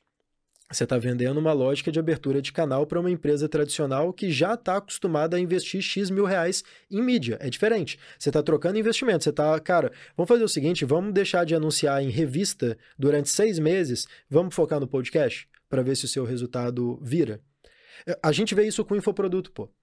É, do mesmo jeito que tem, que é quase uma tendência que a galera, quando alcança um determinado sucesso empresarial, financeiro, etc., escreva um livro, porque o livro é uma forma do empreendedor contar a narrativa dele sobre a história de sucesso dele, verdade ou mentira, etc., não interessa, mas é a forma dele construir essa narrativa. Construir uma comunidade, ou construir um movimento, ou construir, etc., é a mesma coisa. Então, isso que eu tô falando para você fazer com podcast é o que eu faço com infoproduto. Fala, cara, a mídia mudou é comum você perguntar para um advogado, 30 anos de carreira, falar, cara, quantos livros você tem? Ele vai falar, cara, eu tenho 300 livros em casa da minha área. Ninguém se assusta. Vai ser comum você perguntar para alguém daqui a 30 anos, cara, quantos cursos online você comprou? Cara, 300, do mesmo jeito. É só uma mudança de mídia. Mata a mídia anterior? Claro que não mata. Uhum. É só uma mudança de mídia com outro nível de envolvimento. E aí tem alguns níveis de envolvimento que você já viu, você conhece alguns casos muito mais de perto do que eu, que um infoproduto vira, cara, quase que uma seita. Uhum. A galera é realmente seguidor, seguidor, seguidor. Seguidor de tatuar. Uhum. E eu acho que isso está acontecendo em vários, assim, é, tem, é, a gente estava até falando disso, acho que virou a tendência agora, assim, né? Tem o. A, a, gente recebeu, inclusive, o Fê Alves ontem também, cara, é a mesma coisa, velho. É um símbolo, tem a galera que tem tatuado, assim, o bagulho é a transformação do cara, velho. É, é o Tribus, né? É o Tribus. É, na real, Sete tipo... Godin, ou Godin. Isso. Acho tipo... que é Godin que se fala, porque é francês, né? É, eu também acho que é Godin. É... Não um cigarro, tá? So... essa, essa é pra poucos, eu acho. Não, não sei se a galera pegou. É... Mas qual, qual que é a pegada? O livro Tribus, ele foi o mais vendido, ele foi best-seller quantos anos atrás? Quatro, não sei, tem que dar um Google, mas quatro anos atrás uhum. foi quando ele foi best-seller de fato. Então é, uma, é um derramamento de onda disso, dessa tendência. Do mesmo jeito, pensando rápido e devagar do Daniel Kahneman, uhum. foi uh, uh, o cara Nobel de Economia, ok, Nobel de Economia, mas a lógica do pensando rápido e devagar, ele foi best-seller quantos anos atrás? Se você olhar para essas tendências que formam as ondas, provavelmente você coloca numa, se coloca numa posição de começar quando a onda estiver se formando. Isso eu acredito. Eu não, eu, não, eu não sei nenhuma tendência, mas eu acredito que a melhor forma de você descobrir uma tendência, ou pelo menos estar onde aquela tendência está se, for, se formando no momento certo, é prestar atenção nesses micromovimentos. E acaba que mercado editorial pra gente é um ponto de referência. O que, que, é mercado editorial? Mercado editorial, livro. Pô, tipo, livro. Quais, quais, são os top que que tá 10 Amazon? Esse, cara, se você tá no mercado de infoproduto, você tá no mercado de educação, você deveria saber, pelo menos, sei lá, dar um Google, dar uma olhadinha uma vez por mês, quais são os novos livros que não eram best-seller no mês passado, que se tornaram best-seller por alguma razão. Isso é um indício Porque de formação tá de comunidade. Que, que lavando o cérebro da massa. É para onde a massa tá indo mentalmente. Pô, faz muito sentido é. isso, velho. Tu faz isso? Ou tu... E, eventualmente faço. Pelo menos lá uma vezinha por mês e tal, dou uma olhada. O que, que tu tá vendo aí? É... Não quero contar. Não, não. É, o Lifelong Learning, é, eu vou falar poucos conhecidos, tá? Alguns que são menos conhecidos. Lifelong Learning eu acho que é legal e casa com o modelo de comunidade, que é a lógica do aprendizado contínuo. Tá. Então, tipo, cada vez mais nesse momento que a gente está da curva de infoprodutos, etc., tem uma galera que está vendo, pô, legal consumir um infoproduto para fazer download de um conhecimento e depois partir para o próximo, porque é algo muito prático. Mas também tem uma galera vendo que, cara, eu preciso, eu gostaria de ficar aqui mais tempo tanto por um critério de comunidade das pessoas que estão em volta com os mesmos interesses, que é a base do Clube do Livro, por exemplo. Uhum. Né? Tipo, eu tava vendo, eu vi uma piada no Stories, sei lá, ontem, falando que religião separar para pensar é um clube do livro de um livro só. eu não lembro de quem, mas é, é, isso. mas é, isso. Então forma a, uma, uma audiência ali em volta daquela galera. Uh, ao mesmo tempo que tem essa galera do download do conhecimento rápido, tem a galera que quer ficar dentro de uma comunidade durante mais tempo para um aprendizado contínuo. Uhum. Beleza, tem esse livro Lifelong Learning. Tem um outro. E, e do- daí isso até alinha com essa parada de fazer uma esteira de produtos, ter um LTV do, do Alinha, cliente. né? super, Totalmente. né? super. Que também é uma tendência agora, vamos dizer assim. É, não é nem eu- isso eu nem chamo de tendência, isso eu chamo de necessidade óbvia que o mercado ignorou num momento de muita abundância. Sim. Tipo, o cara vendia, sei lá, um relógio que estraga e ah, foda-se, velho. Isso, tipo, ganhei tipo meu assim, dinheiro aqui tomando teu cu, nunca mais preciso vender Teve, teve um momento no mercado digital que era muito mais fácil ganhar dinheiro do que agora. Uhum. Então a galera não olhava tanto para LTV, que é um conceito simples de mercado, de cara, é vender mais para os clientes que você já tem. Né? O, Tipo, o, Custo o- de aquisição É, existe, o- já o- adquiriu. o, o CEO mais famoso da Coca-Cola falava isso, cara, que marketing só é marketing quando você vende mais, vende mais caro e vende para as mesmas pessoas mais vezes. Senão não é marketing. Então, esse conceito de retenção foi algo que o mercado digital ignorou por poder ignorar. Porque se já é lucrativo só com o meu produto número um, por que, que eu vou focar numa esteira de produtos? Eu vou focar em volume do produto número um. Uhum. Mas depois que vai ficando, a barra vai subindo, o mercado vai sofisticando, você vai precisando implementar mais é, ou outros produtos na, na esteira. Então, esse do Lifelong Learning eu acho que é legal, principalmente para quem quer criar comunidade. O Tribus, já dei como exemplo, inclusive se você lê, você vai identificar a semelhança de linguagem e até dos mesmos termos que o autor usa em um monte de influenciador digital por aí. A galera replica os mesmos termos e qual que é a lógica do Instagram? Não é um lugar para você aprender nada, mas é um ótimo lugar para você ter a sensação de aprendizado. Então, quando o termo te é apresentado por uma pessoa, você personifica o termo à pessoa, você atribui o termo à pessoa e ele é quem te apresentou aquele determinado assunto e tal. Mas o, o Tribus eu acho que é legal e tô tentando lembrar um nome aqui agora. Como que chama o Dá pra livro puxar aí, pô. Dá pra puxar a lista. É, Como é que acha essa lista aí? Cara, se você jogar na Tipo, Amazon best- um livro, você consegue olhar os relacionados, que são relacionados. legais para o mercado. Aí tu já vê Sim. tá Então, isso, né? por exemplo, é... caraca, eu, eu- eu quero muito lembrar. Como que chama o livro que eu dei pro Rafa? Pre- Previsivelmente Irracional, do Dan Ariely. Tá. Eu acho que é um, é um livro massa também para quem tá no digital, Pô, que nome bom, velho. não é? Previsivelmente Irracional é um nome ótimo. É. Não, mas é porque agora eu buguei. É aquele, eu fui para aquele lugar do cérebro quando você precisa achar, você não acha? Sim, é. Aquele lugarzinho Até inconsciente que você precisa do também, farol. né? É, exatamente. Então, mas previsivelmente irracional eu acho que é legal porque é uma abordagem diferente de algo que o mercado todo sabe. Então, quando a galera fala de gatilho, beleza, o mercado todo sabe. Quando a galera fala sobre é, armas da persuasão, beleza, o mercado todo sabe. É, Launchform do Jeff Walker, que é o fórmula de lançamento, beleza, o mercado todo sabe. O Launchform é uma simplificação do armas da persuasão ao contrário, tal. Ah, só que se você vai aprofundando um pouquinho mais na mesma vertente, na mesma lógica, eu acho que você cria repertório para se posicionar no digital num mesmo mercado, só que com uma percepção de valor diferente da tua audiência. Buscar conteúdo na fonte, buscar repertório na fonte é o que um bom expert faz, porque essencialmente um bom expert é bom em algo verticalmente, né? Conhecimento em forma de T. Você é bom em algo verticalmente, mas você para ser percebido como alguém legal, alguém que eu tenha vontade de seguir e alguém que, cara, eu vou querer assistir suas lives, tá no teu Instagram, tá mais perto, etc, precisa ter uma horizontalidade de repertório. Uhum. Aí eu acho que esse tipo de assunto ajuda nessa horizontalidade de repertório. E Cara, falar, isso- OK, de onde vêm esses conceitos mais famosos do mercado? Entendeu? Isso aí me, me perturba um pouco, porque o meu conhecimento, ele é pouco direto da fonte, tá ligado? Porque, cara, maior parte do conhecimento que eu adquiro sobre tudo na vida é, é de expert aqui. Porque, Uhum. querendo ou não, um sem groselha é o meu mentor e nada me faltará. E... Só que não, é, tem um filtro, né? Tipo, não é da fonte. Tipo, eu não tô adquirindo ciência direto de um paper, de um estudo científico publicado. Ele tá passando pelo filtro de um expert, por exemplo, que leu, ou, por exemplo, até o que tu tá me falando sobre marketing digital. Eu não tô lendo esses livros de marketing aprendendo. Eu tô aprendendo contigo. E o que eu tô aprendendo aqui, eu tô aprendendo muito bem, porque eu presto muita atenção quando eu tô conversando. Só que isso é ruim. É bom e é ruim. É ruim se você tiver um ponto de referência só.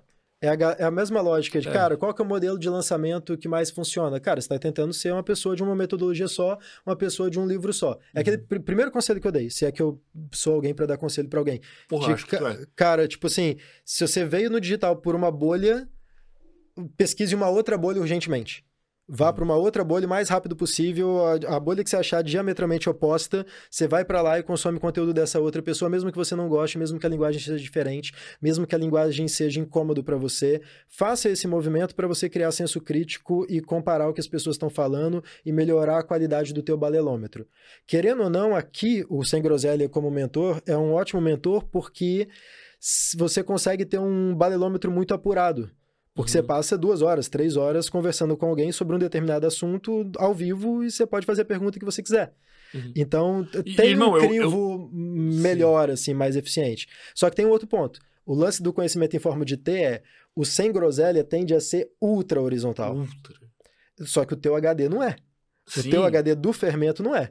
Então acaba que você vai ficar com conhecimento muito horizontal, muito legal, que te torna uma pessoa muito interessante no teu Instagram, no teu YouTube do fermento sem o sem groselha, que eu tô falando, né? Uhum.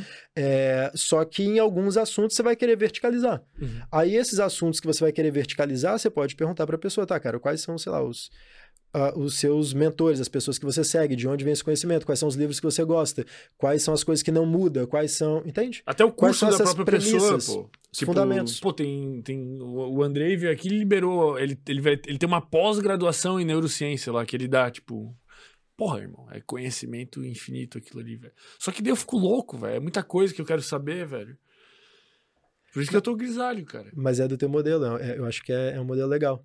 Mas, e um outro ponto cada um desses caras que você trouxe para cá, pensando na tua comunidade como produto de comunidade mais amplo, ainda estamos falando do teu produto, né? Sim, eu tô Pensando ciente. no teu produto como produto mais amplo, cara, dá para você ter um produto de entrada com cada expert foda que você trouxe para cá.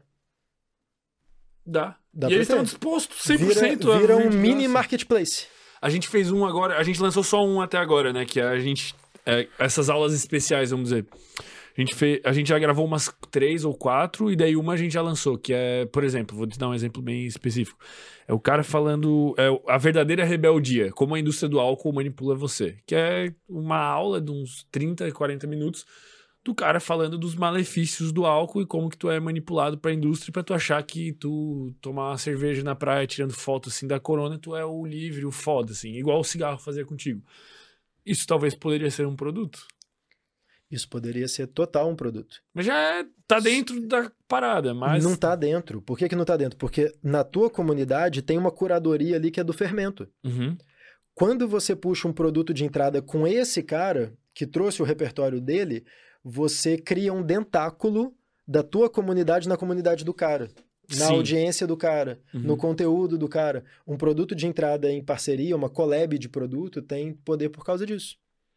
Entendeu? Uhum. Mas eu aí eu não, mas eu não, tenho, eu não tenho papel nenhum na aula, naquela aula. Claro que tem. Papel de rostear, de ser o experimento, de ser o hamster, de faz comigo, pô. É, o que eu. O que eu, o que não eu... sei se você quer isso, mas. Cara, sim. Eu, o, que eu, o que eu o que eu tô fazendo, né? O que a gente tá fazendo é tipo assim: saiu essa aula, aí eu vou gravar uma aula da minha experiência de percepção sobre aquela aula. Tipo assim, o, o meu produto é assim: é uma aula por semana. E daí, vamos supor, saiu essa aula especial, eu vou gravar uma aula referente àquela aula especial. Tipo, essa do álcool, eu vou falar, cara, tô seis meses sem beber. O que, que eu senti? Deu. Pá, pá, pá, pá, pá, pá, pá, pá, pá.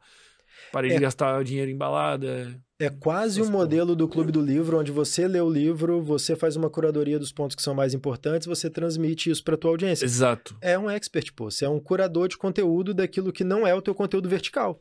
Você é muito bom numa, num assunto específico e o que não, você não é bom naquele assunto específico verticalizado, você vira um curador de conteúdo disso pra galera. Isso, eu sou um curador de conteúdo pra galera. Porque eu pego. Porque justamente a, a promessa é. Eu, cara, eu fiquei muito pica porque eu, eu tenho 218 episódios com os caras mais pica que existe. E eu aprendi coisas que nem eles sabem porque eles às vezes estão assim. E eu tô assim. Então, uhum. tipo, porra, o cara que vem aqui falar de cérebro tá nem aí pro maluco que toma ayahuasca no meio da floresta amazônica. Mas eu tô aí pros dois. Bom. E eu aprendi uma coisa, eu enxerguei uma intersecção que os caras não enxergaram. Esse é o meu bagulho. Fica criativo, né? Fica criativo. Fica uma produção de conteúdo criativo. Tipo, eu acho que uma pessoa criativa é isso, ela faz conexões incomuns. Sim. Aí na hora que o cara faz a conexão, você fala, nossa, tipo, que que óbvio que. E percebo é óbvio que bom, faz sentido. Percebo quão bom é o nome universo cognitivo. Porque é justamente Sim. um universo e cognitivo no sentido de ser a cognição. Sim. Pô, ficou perfeito, velho. Mais uma vez eu acertei, velho. O sem groselha não fui eu que acertei, foi o Ramon. Foi o antigo sócio que, que falou, cara, sem groselha é muito bom, que não tem papo furado. Eu achei do caralho. Você, Do caralho. Tem uma ponte Groselha achei Ercílio Luz ótimo. aqui, ó. Tem um, um easter egg, ó. Tem uma mini ponte Ercílio Luz aqui, assim, ó. Esse Mzinho aqui é pra ser a ponte, pra mostrar um pouquinho que a gente é de Floripa, assim, só pra quem conhece muito, entendeu? Entendi, entendi. Tudo Raiz. pensado, cara. Tudo Saquei. pensado, velho. Mas o lance, cara, e- e- universo cognitivo, massa demais, com vários produtos de entrada, massa demais, e o que, que você faz ali dentro? Curadoria. É muito comum que no digital o curador do conteúdo tenha a percepção de valor da audiência muito maior do que o autor do conteúdo. Tá. Sim. Sempre, na verdade. Tudo Uhum. que, todos os experts, eles são curadores. Porque os- até os caras mais pica de neurociência, eles estão sendo curador de um artigo científico Isso, que foi publicado por isso. um cara muito mais pica. Isso. E aí, o seu Instagram, o que você vai fazer com o seu Instagram? Você falou, ah, eu não preciso produzir conteúdo disso no meu Instagram. Aí você tem o Sem Groselha, que é o Instagram do Sem Groselha, que tem Uhum. alguns cortes, conteúdo, etc. lá da galera. Isso. Tem o YouTube, que é o principal, tem o YouTube Cortes do Sem Groselha. O teu Instagram principal, pessoal, assim, do fermento. O que, que eu faço? Eu É, faço é links desses raciocínios, tá ligado? Eu faço, Aham. tipo, links dessa. Dessa parada. Tipo, ó, agora como foi ter o lançamento dessa aula, eu fiz esse, esse post da minha experiência com o álcool. Daí eu faço recortes também. O que, que a gente vai começar a fazer mais frequente, por exemplo? É, eu tenho episódios aqui sozinho. Então a gente vai fazer dois por semana com expert e um sou eu sozinho. Daí Uhum. é eu trocando uma ideia com a galera, perguntas, daí eu vou. Eu adoro, velho. Porque daí eu fico fritando. Tipo, o cara manda, porra, como que eu faço? Não sei o que. Eu falo, cara, no episódio tal, o cara falou isso, blá blá blá blá blá blá blá blá blá blá. E essa é minha linha editorial, vamos dizer assim, no, no Instagram. Vai ser ao vivo. Esses episódios daí sim vão ser ao vivo. A gente já fez alguns, tá ligado? Sim, E, vão e você ao vivo. continua com a galera onde? Onde que é um after? Pois é, não tem ainda. Mas aí vai, eu tenho que começar a fazer esse. Entendeu? Se você tem um ao vivo dentro da comunidade, onde que é o after natural? É uma horinha com a galera, só você, esse que é só você.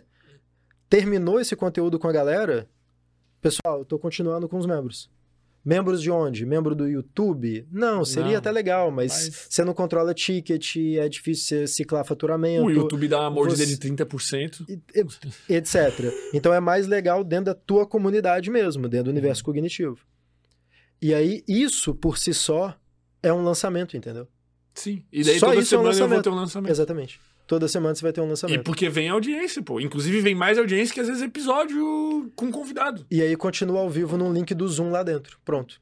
Então, assim, é- essa, esse é o ponto que eu gostaria que todo mundo que vai desenvolver um infoproduto pensasse. O produto que você faz porque você gosta, porque você acha massa, o core business do produto tá ali, ok, universo cognitivo, mas pensa em abertura de canais. Quando a gente pensa num infoproduto, num produto de entrada, é uma abertura de canal que você vai usar tráfego pago, vender o produto de entrada, trazer a galera para dentro.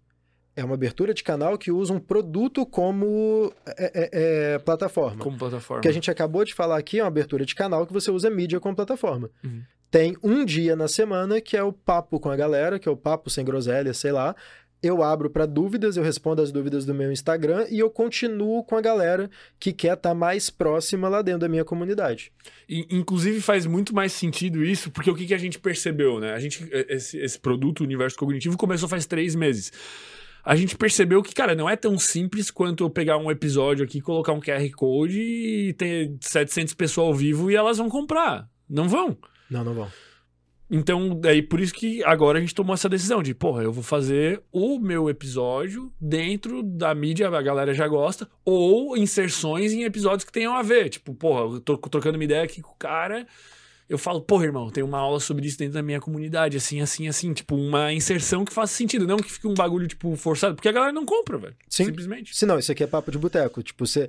ah, o modelo MesaCast é um modelo meio papo de boteco de dar real, então a galera vai dar real de não, não, obrigado, próximo assunto. Próximo assunto, exato. É, é- é é- é normal que seja assim e é saudável que seja assim.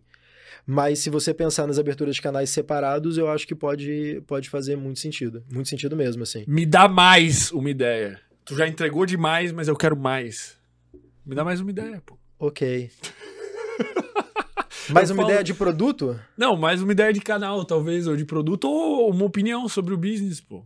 Porra, eu falo pra galera que isso aqui é. Eu venho aqui fazer uma consultoria e assistem e aprendem. Ok, É muito ok. bom, né, velho? Eu, eu, eu Por isso que é bom pensaria... podcast. Olha aí a narrativa, cara.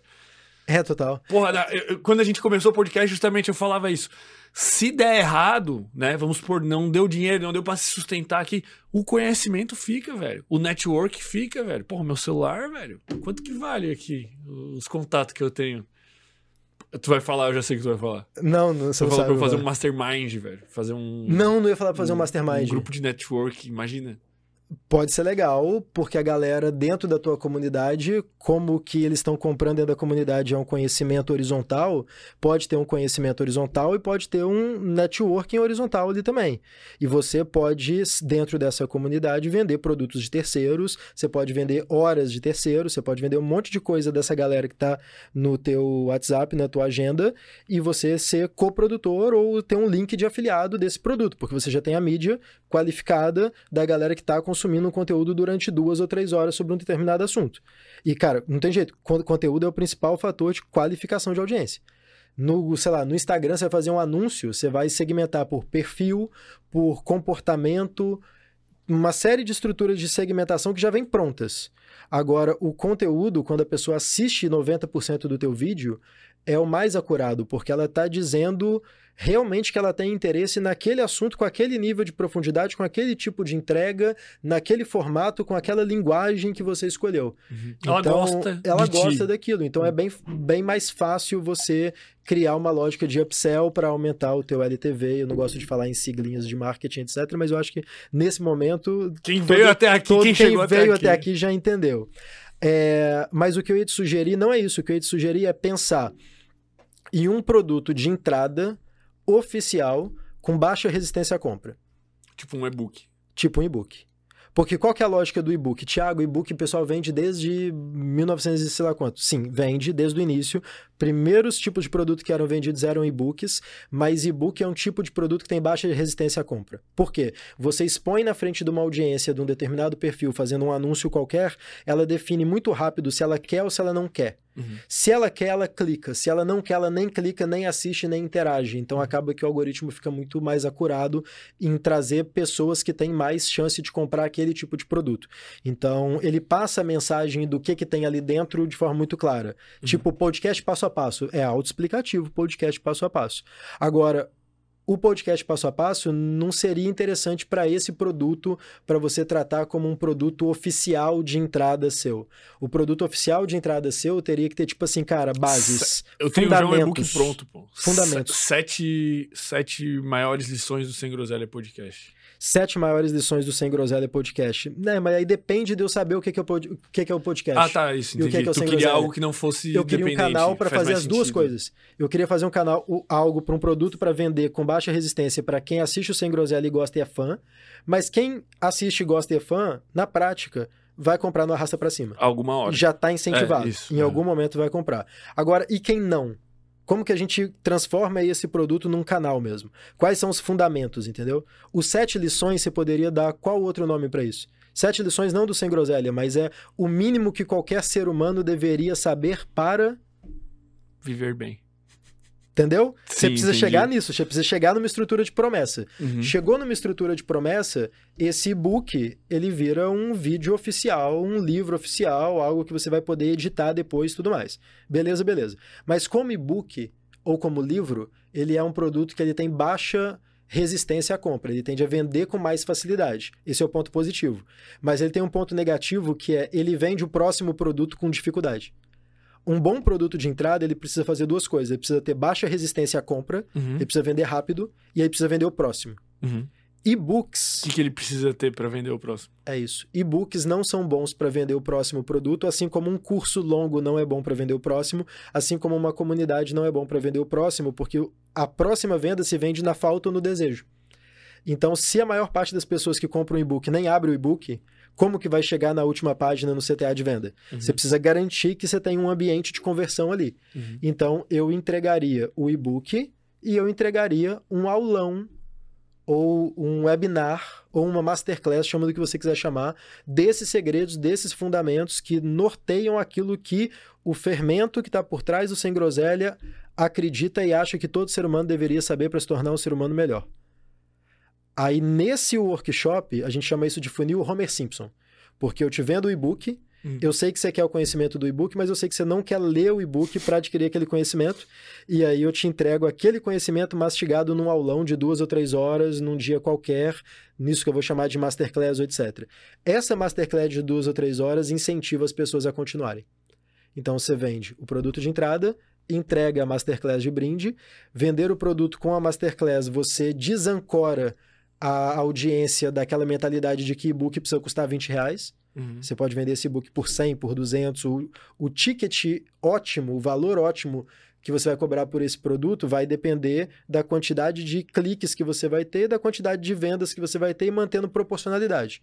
Uhum. Então, eu continuo tendo 50 visitas e vendendo 10 cobrando 10 reais, 20 reais, 30 reais, 50 reais. Quanto, quando que a média de compra cai? Quando a média de compra caiu, você achou o seu ticket ideal um passo atrás. Então você consegue colocar o teu produto a um preço mais alto do que é ancorado no mercado para e-book. Eu faria isso. Por ter uma aula, né? Sim. Uhum. Entendeu? Sim. E, e, é o mesmo conteúdo, é uma masterclass, e depois que você fez ela ao vivo uma, duas, três vezes, vira uma websérie. Uhum. Aí eu focaria em transformar isso em algo mais duradouro, como se fosse uma websérie que traduz um manifesto do que você acredita depois de ter participado de 280 mentorias. 218 18. mentorias. Entendi. Só que aí, tá, quando eu for fazer um pitch para um próximo produto, esse próximo produto sempre tem que ser mais caro. Esse próximo produto, idealmente, ele tem que ser mais caro, mas ele pode ser um formato ou uma oferta mais cara de um outro produto. O seu produto principal, por exemplo, que é a comunidade, uhum. ele pode ser mensal a R$ 39,90, por uhum. exemplo, e ele pode ser anual a 400 reais. Você pode ofertar só a anuidade em algumas páginas de venda. Uhum. A página de venda desse upsell, por exemplo, pode ser só a anuidade. A, a nossa estratégia até a gente quer fazer assim, a gente quer fazer é, só venda anual, tipo, na página principal e fazer a opção de mensal só por remarketing. Só para o cara não comprou, deixou ali duas, três semanas para decidir e faz o remarketing. Ok, perfeito. Faz sentido, né? Faz muito sentido. Faz muito sentido. E aí, de novo, esse produto de entrada, ele cria meio que uma... Ele ajuda a compor a personalidade do teu ecossistema. Você tem o Sem Groselha, que é canal de aquisição, você tem o Fermento, que é o host, você tem a comunidade, que é o produto principal, Lifelong Learning, com vários conteúdos lá dentro, com vários mentores lá dentro. E lá dentro, essa comunidade por si só, ela é uma área de membros, mas ela também é uma área de vendas que vende mais coisa.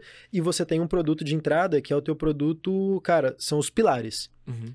Entendeu? Tipo, a Bíblia do Sem Groselha é aquilo ali. Uhum. É mais ou menos essa a lógica. É a, a última sugestão. Irmão, não tem quem. Cara, meu Deus do céu, velho. É, aulas, né? Aulas que, que, que fala, Sim, pô. check, check. Check, check. Tamo okay. bem, velho. A, a galera que, que tá pensando em, em, montar um business, acho que aqui a galera aprendeu muito, né, velho? Imagina na travessia, velho. Que bom, querido. Fico, né? fico muito feliz. Ah, inclusive, quem ah. quiser, próxima travessia do próximo mês. Aqui embaixo, tá rolando o link. Vai rolar link? Vai rolar link. Tá isso foi, rolando isso link. foi um tá pitch? Rolando, isso foi um pitch. Ok. Foi, faça um pitch. Como e... que faz um bom pitch? Pô, como que faz um bom pitch, velho? Eu preciso aprender, velho. É aula já ao vivo, eu tô adorando, pô. Ok, como que faz um bom pitch? Primeiro, não existe bom pitch para uma audiência que você desconhece, assim como não existe uma boa piada para uma audiência que você desconhece. Tá. Então, o período de qualificação que prepara a audiência para chegar no momento do pitch é mais importante do que o pitch em si nesse modelo que a gente faz.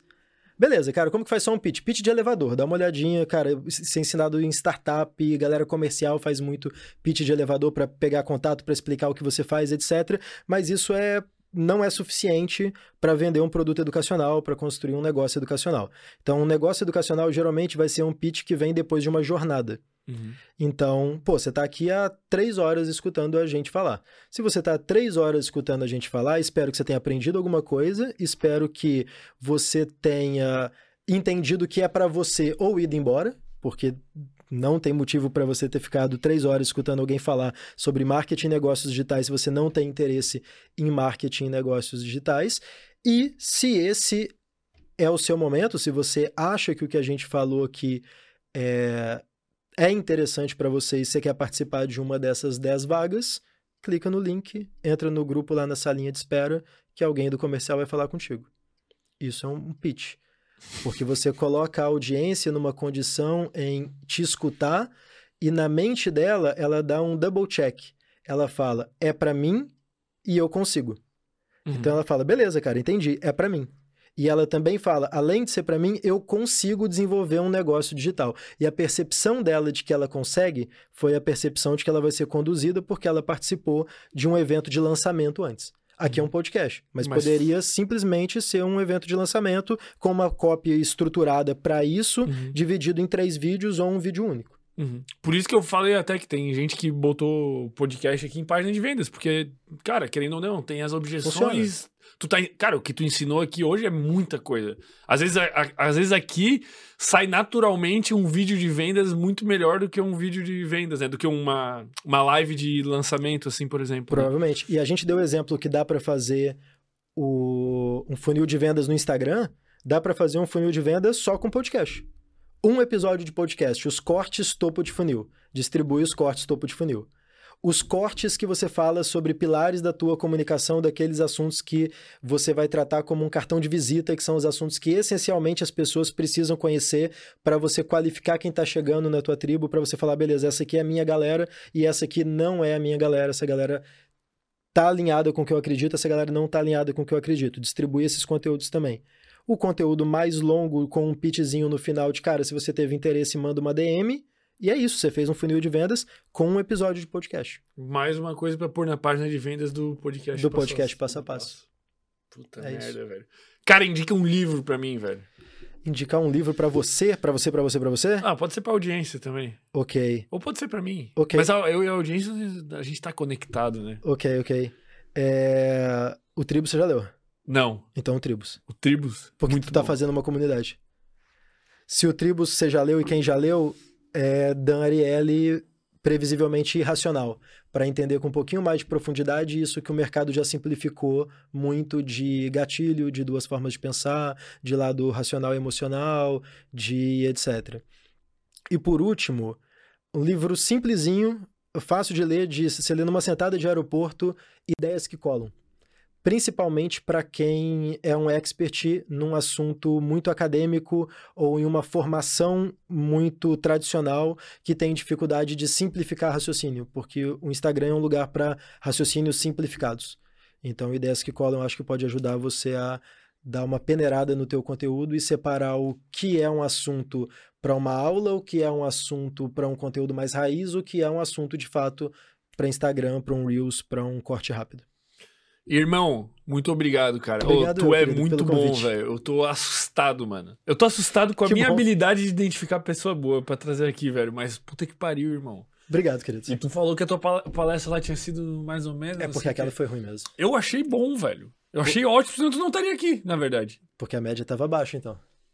Pô, só tinha o Davi, Não, velho. Porra, me fala o nome do cara, tô zoando. Por quê, velho? Ah, foda-se, pô. Não Tá tava. bom. O Davi, pô, o Davi. Ele é na- bom, cara. Ele Ele é nasceu talento. pra palestrar, Ele é um velho. Eu acho que ele nasceu pra aquilo, Você velho. sabe quantos anos ele tem?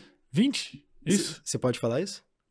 Ele não tem 20? Não, eu sei quantos anos, mas eu não sei se eu posso falar. Por que não? Porque é um absurdo. Ele é realmente um talento. É, da, da- Ele é realmente um talento. Sim. Ele é muito ele ele, ele saiu ele aqui, faz. né? Ele veio aqui, né? Ele começou aqui. Eu não sabia. É, cara, ele tinha, sei lá, mano, 6 mil seguidores. Aí ele namorava a Letícia, daí ele ficou: Ô irmão, eu vou aí, eu vou fazer assim, assim, assim, assim, assim, eu vou viralizar com isso aqui, vou reter aqui, blá blá, daí eu vou vender isso aqui depois. Eu falei, irmão, quer saber esse bicho aqui? Ele sabe muito do que ele tá falando, cara. Ô, ele veio aqui, irmão. O episódio deu uma repercussão.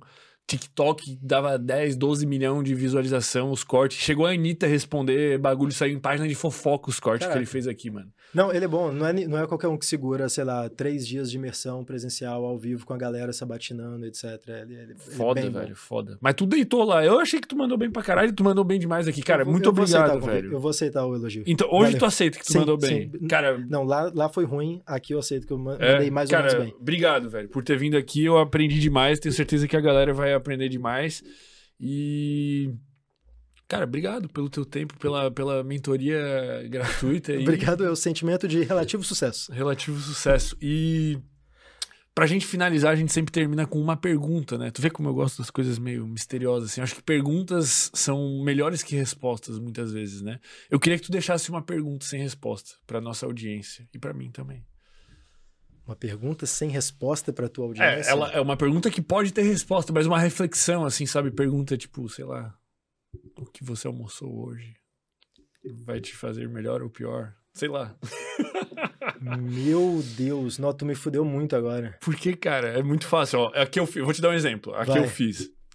É, quando eu faço os meus episódios, normalmente eu mando essa. O que você fez na última semana vai te levar aonde você quer chegar? Que daí a pessoa para e pensa, caralho, eu tô sendo um bosta? É uma reflexão boa da pessoa ter. Tu pode roubar se tu quiser. Ok, ok. Não, eu vou fazer outra então. O que a tua audiência, as pessoas que te seguem no Instagram ou em qualquer outro lugar pensam de você? É boa. Pode ser? Tintim? Pode. Tchim. Valeu. Valeu, querido.